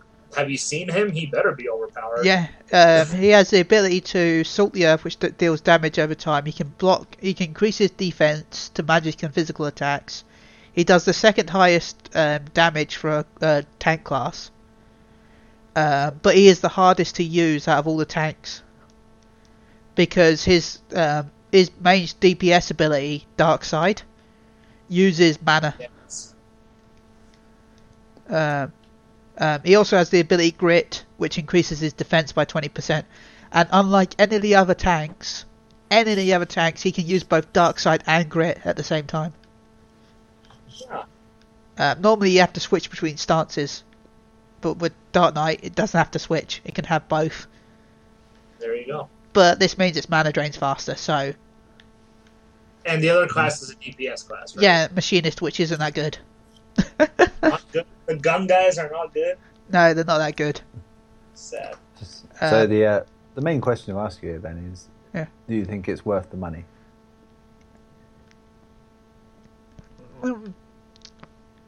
As a full price game, because it is full price. Yeah. Did, well, no, it's not full price, is it? It's forty. It should be forty dollars. No, it's sixty dollars. Really? It's forty pounds. The, the hard copy is sixty dollars. The download is forty dollars. All right. Irrespective, say say at full price. Would you say it would be worth I the money? can't say if I'm honest. if you've played Heavensward, if you played A Realm Reborn and beat it, yes, it's worth it. Yeah. If you haven't beaten A Realms Reborn and you haven't mm. played it, no, it's not worth it because all the content is locked after the 2.5 storyline, which is the original game. You can't do it unless you beat the original game. You can't be the new jobs. You can't visit the new city. You can't do the new missions. You can't do anything like that until you're level 50 and you beat in the original game.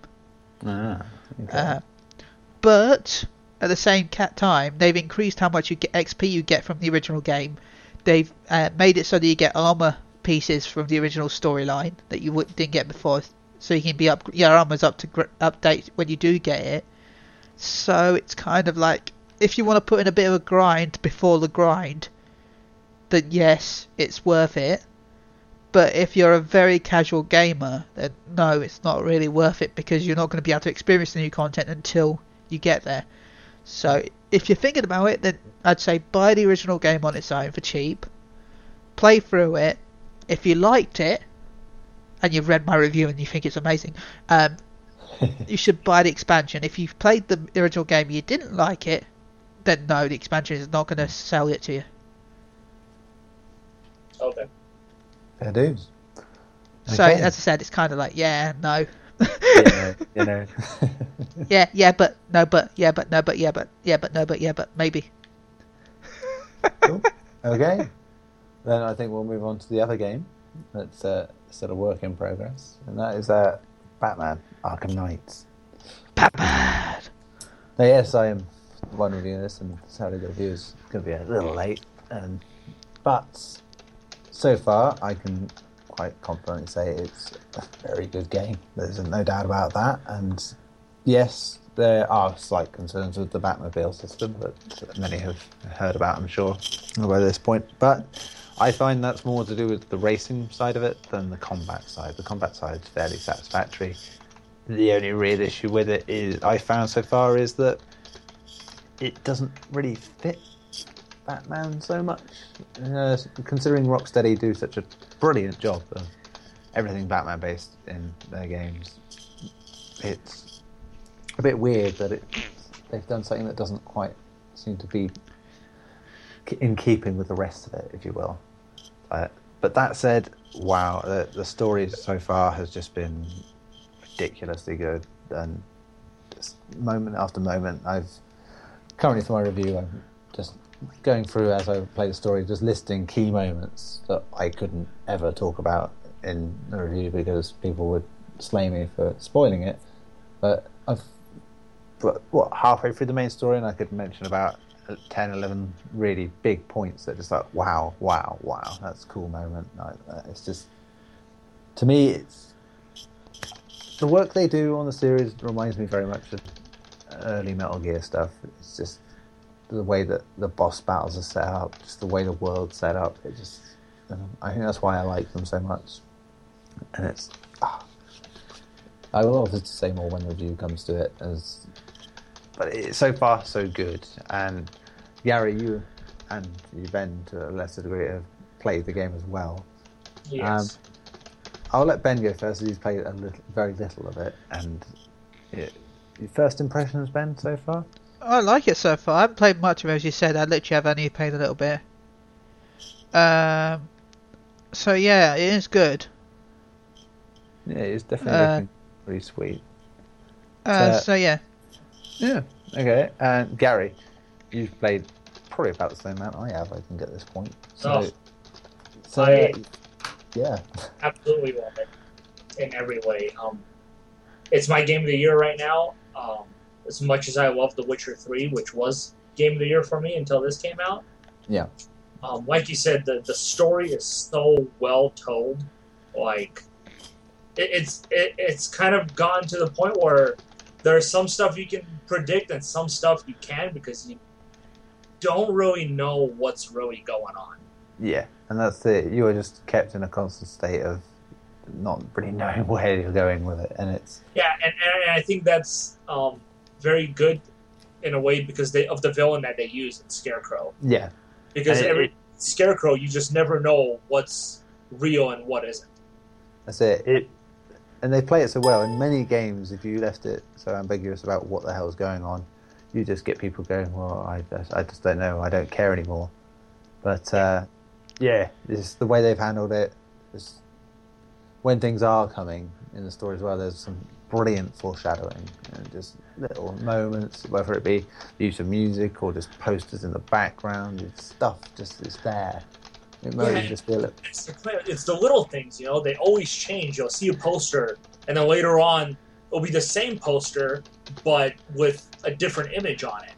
yeah. Like, and it's so amazing because the longer you go, the more things start to change, and you're like, God, is it is it him? Is it what's happening? You know, you don't really know.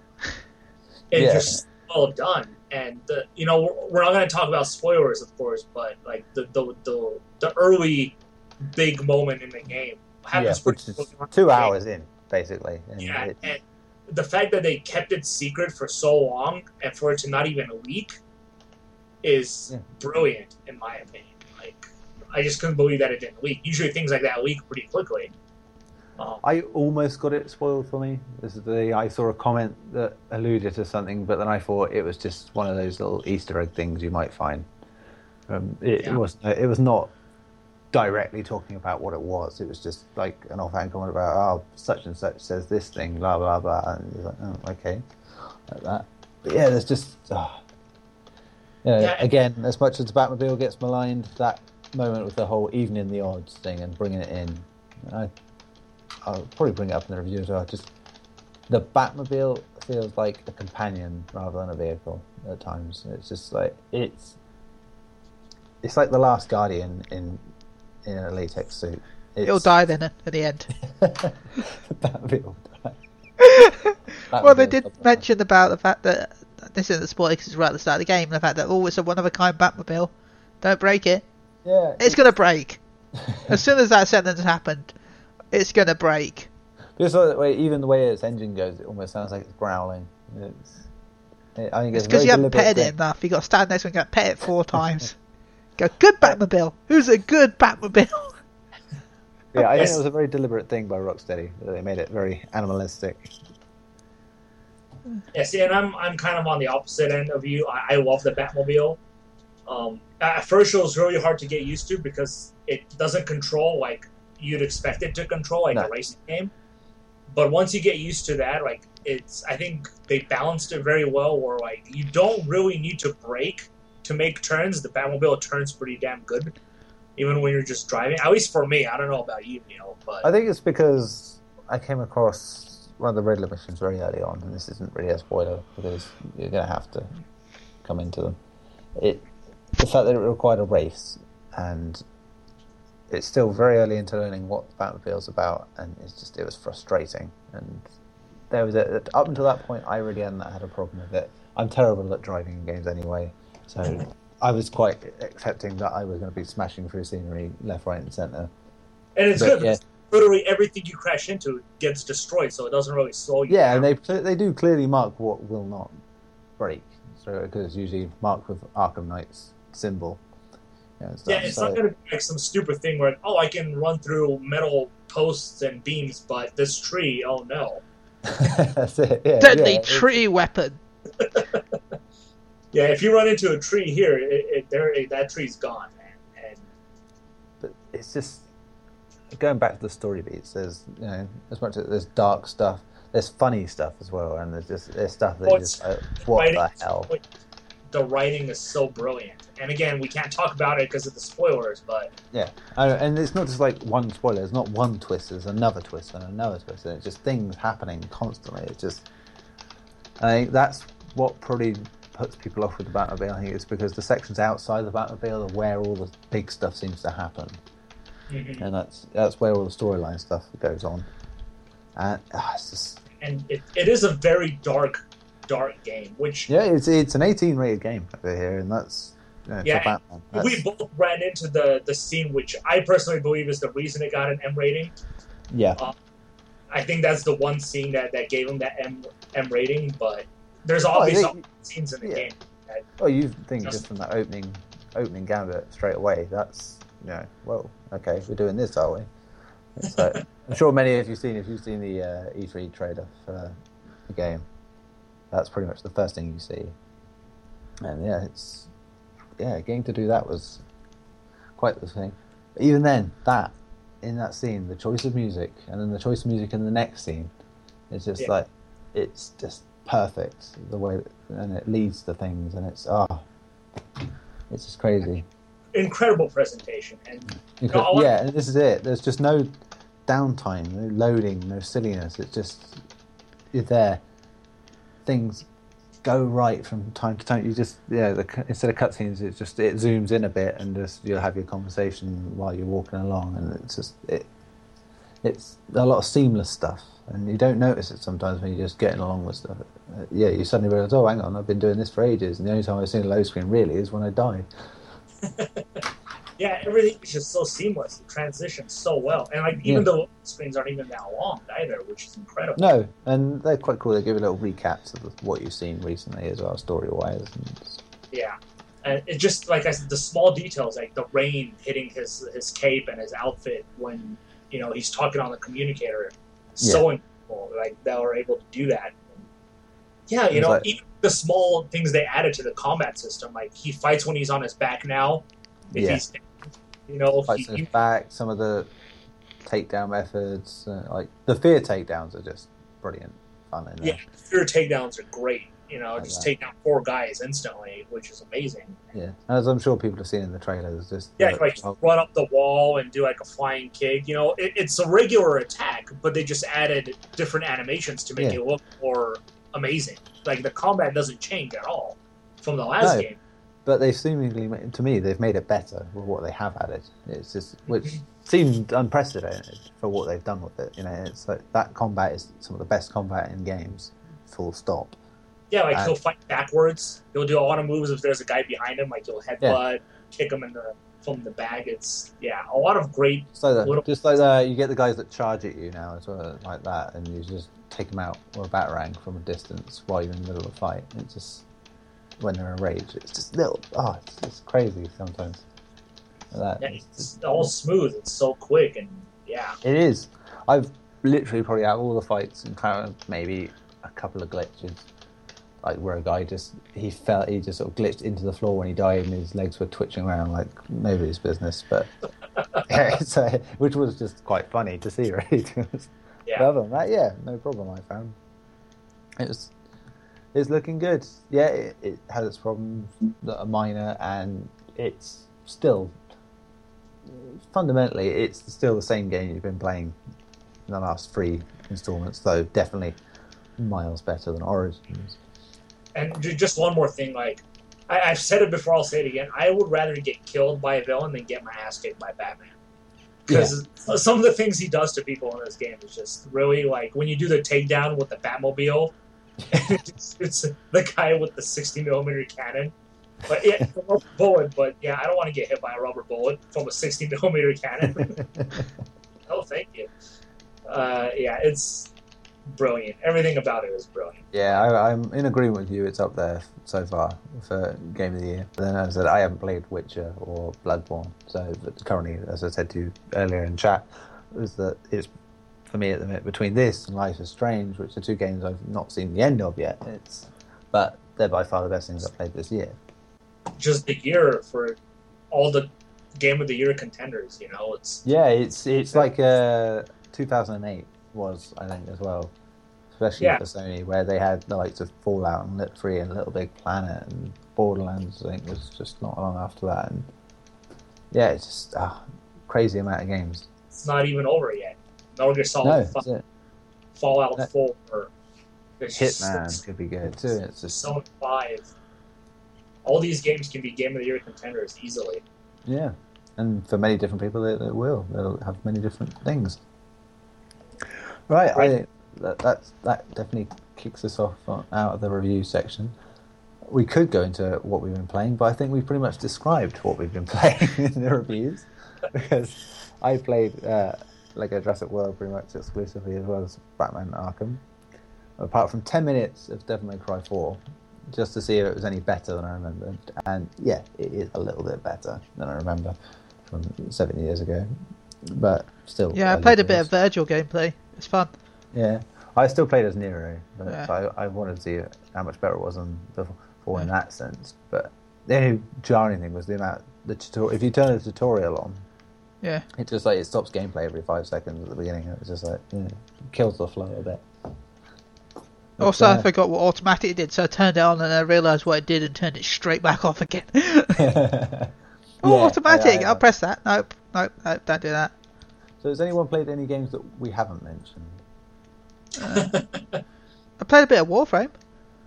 Yeah, Warframe is still good. Yeah, they, they had an event over the week where, uh, depending on who won the event, depending on uh, the prize, you got a gun based on who won. And then the whole, basically everyone who plays it could determine who wins. Fantastic. Uh, so it's Ne- Nef who looked like a fusion core, and Salad V as people call him because he is annoying, like a salad. Um, What's your vendetta against salads? because salad is should never be a main meal; should be like a side dish to a main meal. True. I agree with you on that one. Um, anyway, so anyway, the Nef Anyo, I don't know if I say his name right. He won on PS4 just because all the PS4 players, basically the event ran on PC a while back, Uh, and they got the the Salad V beat one for them. So all the PS4 people decided to band together to get Nef to win, just to see how the storyline will change compared Oh, to yeah, the PC version. Yeah. So yes, Nef did win, even though they tried to make Alad V win by giving him the best prizes. Because basically you had to do a round, and then every time those rounds end, you got a prize, and then the next round started. Hmm. Um, to make sure that V won, they gave him all the best items. Like one, uh, Nef will give fusion cores, while V will give 150 grand.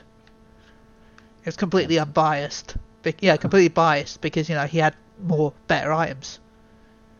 Uh, but PS4 owners don't care. We, obviously, we don't care at all. So No. we went for the one just to annoy everyone. The annoyance. Yeah. So yeah, he won, Fair dues. and I Gary? got my weapon. Yeah. Gary, anything else? Um, uh, I finished The Witcher before I started Batman, um, which was awesome for me. Satisfying conclusion? Uh, yeah, it, it, it pretty much ends with, with the with the with the stories end, or they they pretty much ended it so that there is no sequel.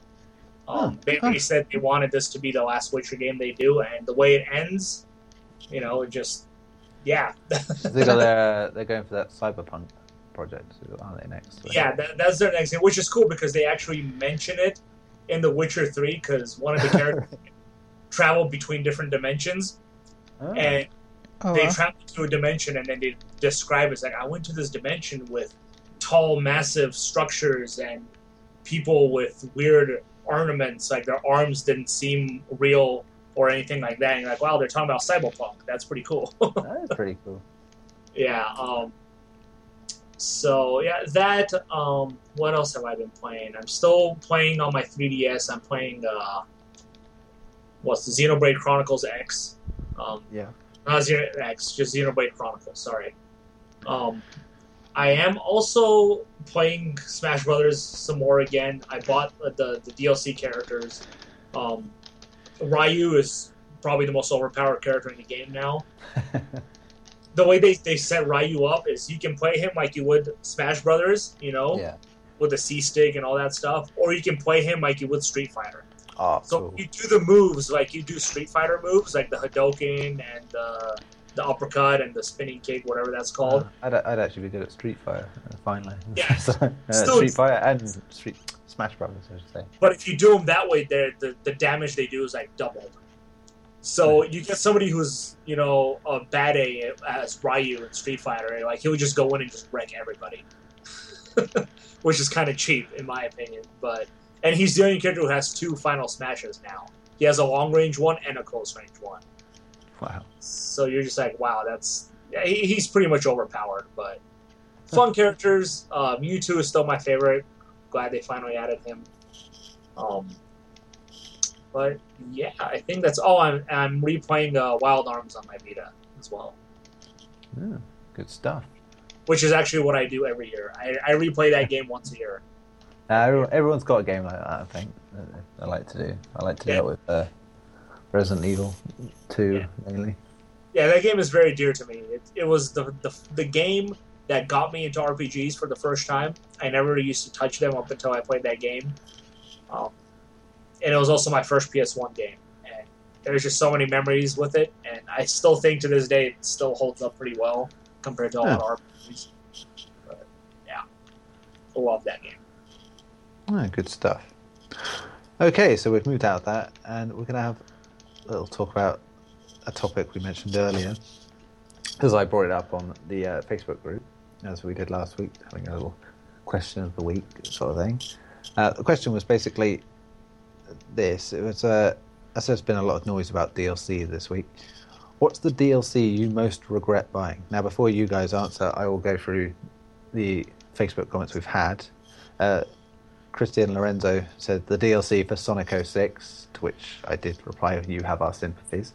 It's a terrible, terrible DLC. It's for a terrible, terrible game. I'm, Um, s- I'm sorry, I can't feel bad for someone who does that. You You, played Sonic you don't 06 right before you bought the DLC. Sonic fans, we- don't know what we're doing. Just please. I love my Sonic games, but no. I, as soon as I played that game, I realised no, I'm not buying your DLC. Unless the DLC is a better game, then I'll buy all of it. Yeah, any any DLC for a Sonic game in the modern era should just be Sonic 1 and 2, basically. That's it. Um, let's go on with the comments. Anyway, uh, Brian Blacko said probably Destiny. He brought the DLC on launch day and definitely the biggest letdown ever, which um, is probably a very uh, big feeling at the minute with a lot of people. Um, I would go into Eddie Fusco's comment, but it slightly contradicts itself. Uh. Sean Coughlin says, "Well, I wasn't stupid enough to buy the Destiny DLC, so I'm good on that end." Oliver Hammond also agreed that Destiny, definitely. I haven't even played it. I sold the game, wasted thirty-five pounds because I foolishly bought into the hype. And Nikki Estrada also said, "Destiny's season pass, no way in hell that content was worth thirty-five pounds or dollars in that case." So yes, mostly Destiny there, apart from Christian Lorenzo's Sonic comment. What about you guys? Any DLC you've really regretted getting? Uh, we'll start with Ben.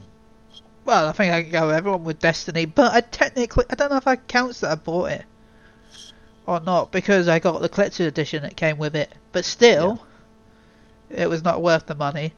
And I also didn't like the Far Cry DLC as well. Yeah, Hmm, Far Cry yeah. 4. Yeah, I agree. Actually, even Far Cry 3's DLC was a bit. It was. Pants, I don't pants. know.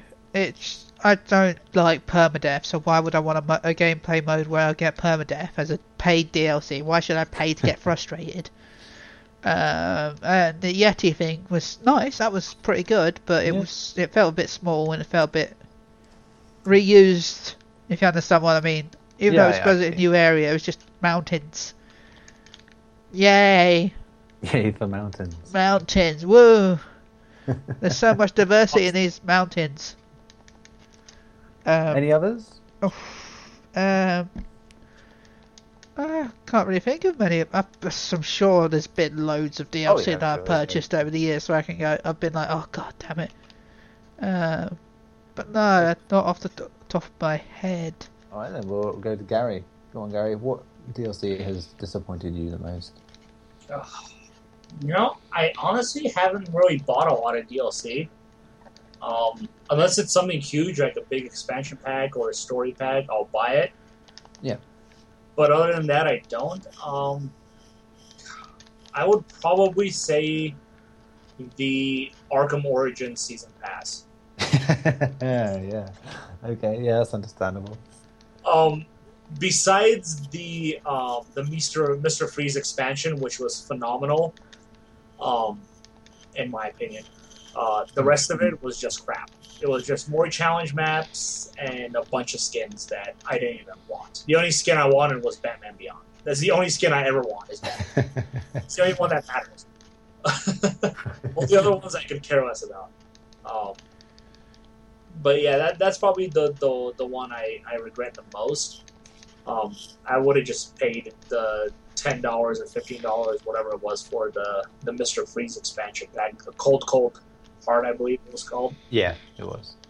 Yeah, and I thought that was great. I reviewed it. I gave it, I believe, an eight or an eight five. Um, very good, good stuff. Mister Freeze is one of my favorite Batman characters, so I, I had to do it. You know, other than that, uh, like I said, I haven't bought very much DLC. Um, Like I look at my games, most of the DLC I have came with um, the games I bought as Game of the Year editions. Um, Yeah. Oh, every uh, DLC that came out for Fallout 3 was a huge disappointment for me. Funny you mentioned that. I was going to say, uh, especially the uh, Mothership Zeta. Yeah, one space, those were just- crap. That was just ridiculous. I, I liked um, the one set in Canada, uh, in Alaska. In fact, That was the first one they released, I believe. Yeah, that was. I quite like that one. 'Cause It was like a flashback thing in a different area, and it was quite cool. And Point Lookout was kind of different, but yeah, that Mothership Zeta was just the, one of the most appalling things I've ever played. And it's like, at that point, I'd already put like sixty hours into Fallout 3, and it's making, oh, yuck, horrible. Yeah. And that even even the Pitt was quite interesting. It's just it took a little too long to get going. I found. Yeah. Um, I bought all the DLC for Lego Batman 3, which I thought had really good DLC because a lot of it was based on the movies too.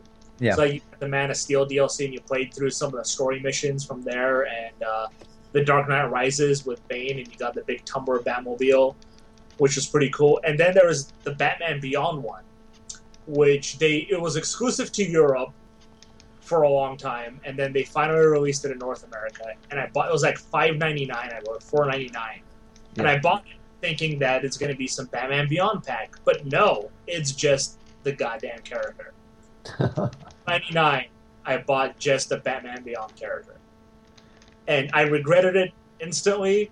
But then I was like, it's Batman Beyond, so I have So I can't be totally mad. Goddamn Batman character.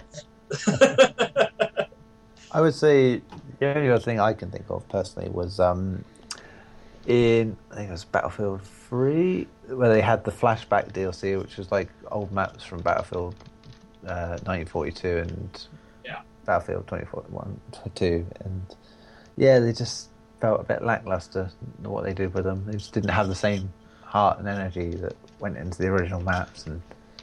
Actually, I, I say it for any of the Battlefield DLC I've downloaded it before. It's like twelve quid for a bunch of maps. Most of the time, ones that you've probably spent hundreds of hours on before anyway, and it's yeah. you know, I, I bought I bought horse armor for Oblivion. Um, I don't really care. I, it's like, my horse looked nice, so you know, screw you. that's awesome.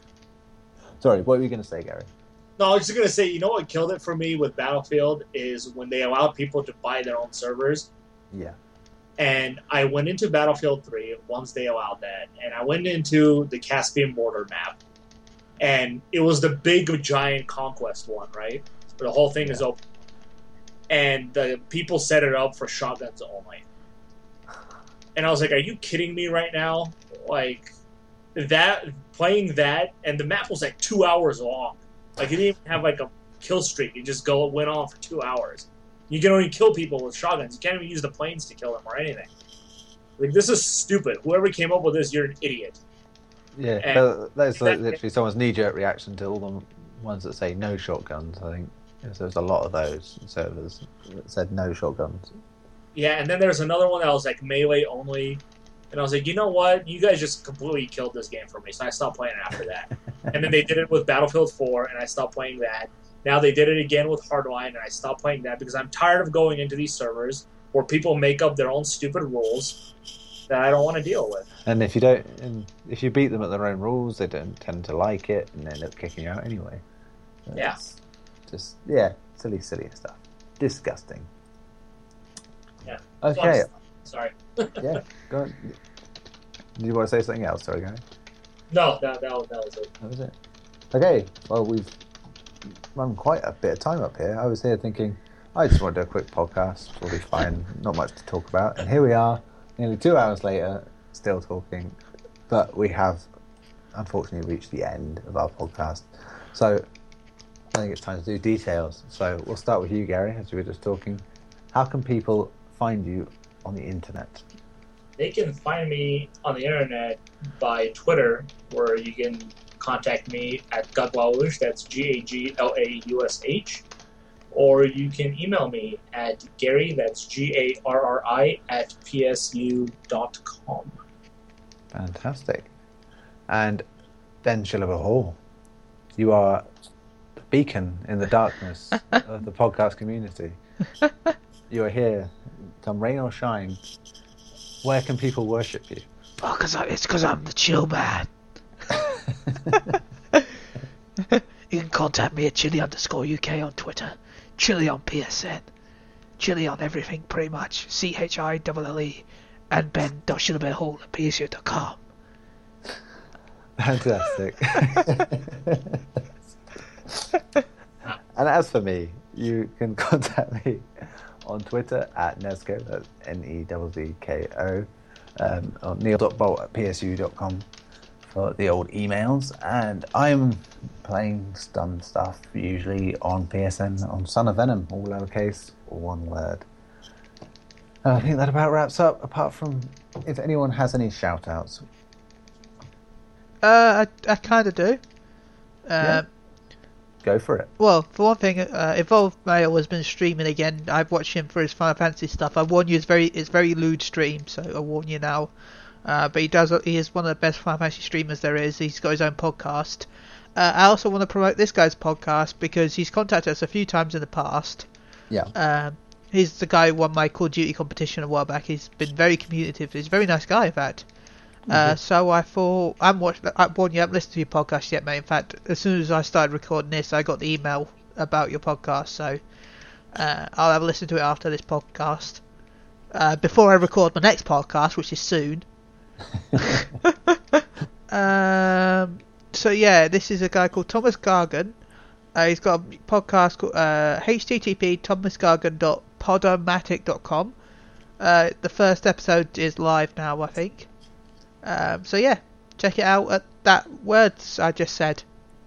Fantastic. Um, Gary, any? Oh, are you done with shout outs? Sorry, Ben. I- And of course, everyone on Twitter, thanks for following me. And I'll be doing a giveaway in July, as I said, to give away a copy, uh, three copies of Heavensward of Final Fantasy 14. Uh, I also donated a, a copy of Final Fantasy Heavensward to my local game store, um, and they'll be giving it away on Facebook. Nicely done. Um, so yeah, Excellent job. Okay. Gary, any shout outs for you? Oh, no. No shout outs for me. No, not even for imaginary characters. Go on. No, you want you it. sure you don't want to make a nice shout out to Tifa? I mean, you did slander her a bit with her boob size, but you want to make her feel happy. Okay, your, your tatas were actually a lot. Very nice. I'm sorry. Please, please forgive me. I hope they, they remain as beautiful as they used to be. and triangular as they used to be. We don't want to be round, just triangles. Just triangular. no one had to confirmed. Christ on a bike. This is why women don't like me, Ben, because of what you made me do. Uh, I have no shout outs, uh, fictional art or otherwise. It's, uh, Uh. so, on that note, I think that's where we'll end the show. It's been lovely having you people again, and I'm so thankful for presenting this landmark episode, as every five episodes is. Well, yeah. And yeah, we shall see you next week. I believe, Ben, you have a special podcast coming soon, don't you? Hopefully, with me, Carl, Tim, and maybe Gary, depends on if he wants to be in it or not. Uh, for Heavensward, where we'll talk about Heavensward more than we actually did today. So please be excited. Yeah. Please And- excited. myself and get in other Uh, coming you in just- as well. broke up a lot, Neil. and whoever is Well, uh, we lost Neil right at the end, so um, I guess do you mind if I promote this, or would you like to do it, Gary? As it's your podcast. What am I promoting? Oh, uh, yes. In a few weeks, we will be doing our second uh, comic book podcast. So please join us. Uh, text or not text us. Uh, send us tweets about questions you might have or anything else you want us to discuss. We will be more than happy to discuss them. Uh, we're gonna focus a little more on Marvel this time. We did a lot of DC last time, but of course we'll still talk DC and uh, some more Independence comics as well. Uh, this was Neil, Gary, and me. Um, Ben. Don't I know think- what happened to Neil. He Neil- just disappeared. He's he's having a little. he's- He's gone to become Batman. Shh! Don't tell anyone. I wonder if he can still hear us. Or is Neil actually the Arkham Knight? We we still don't know. We don't know. Could be the Arkham Knight for all we know. It could be why he's gone off. He might have gone off to whine at Batman. Or he's Skynet and it's over. There's, there's so many possibilities. Or he could be Tifa's T-shirt. We don't know. or maybe the KGB just hacked him finally. Either way, I think we should end this podcast before we just ramble on for another hour about what Neil is. yeah. Um, so, but I, I think we should be thankful that he was on. yes. Don't you? thank- Uh, thank you, Neil. Thank you for everyone listening. I think we should all thank me. So thank God for me. See you all later. believe in Gary.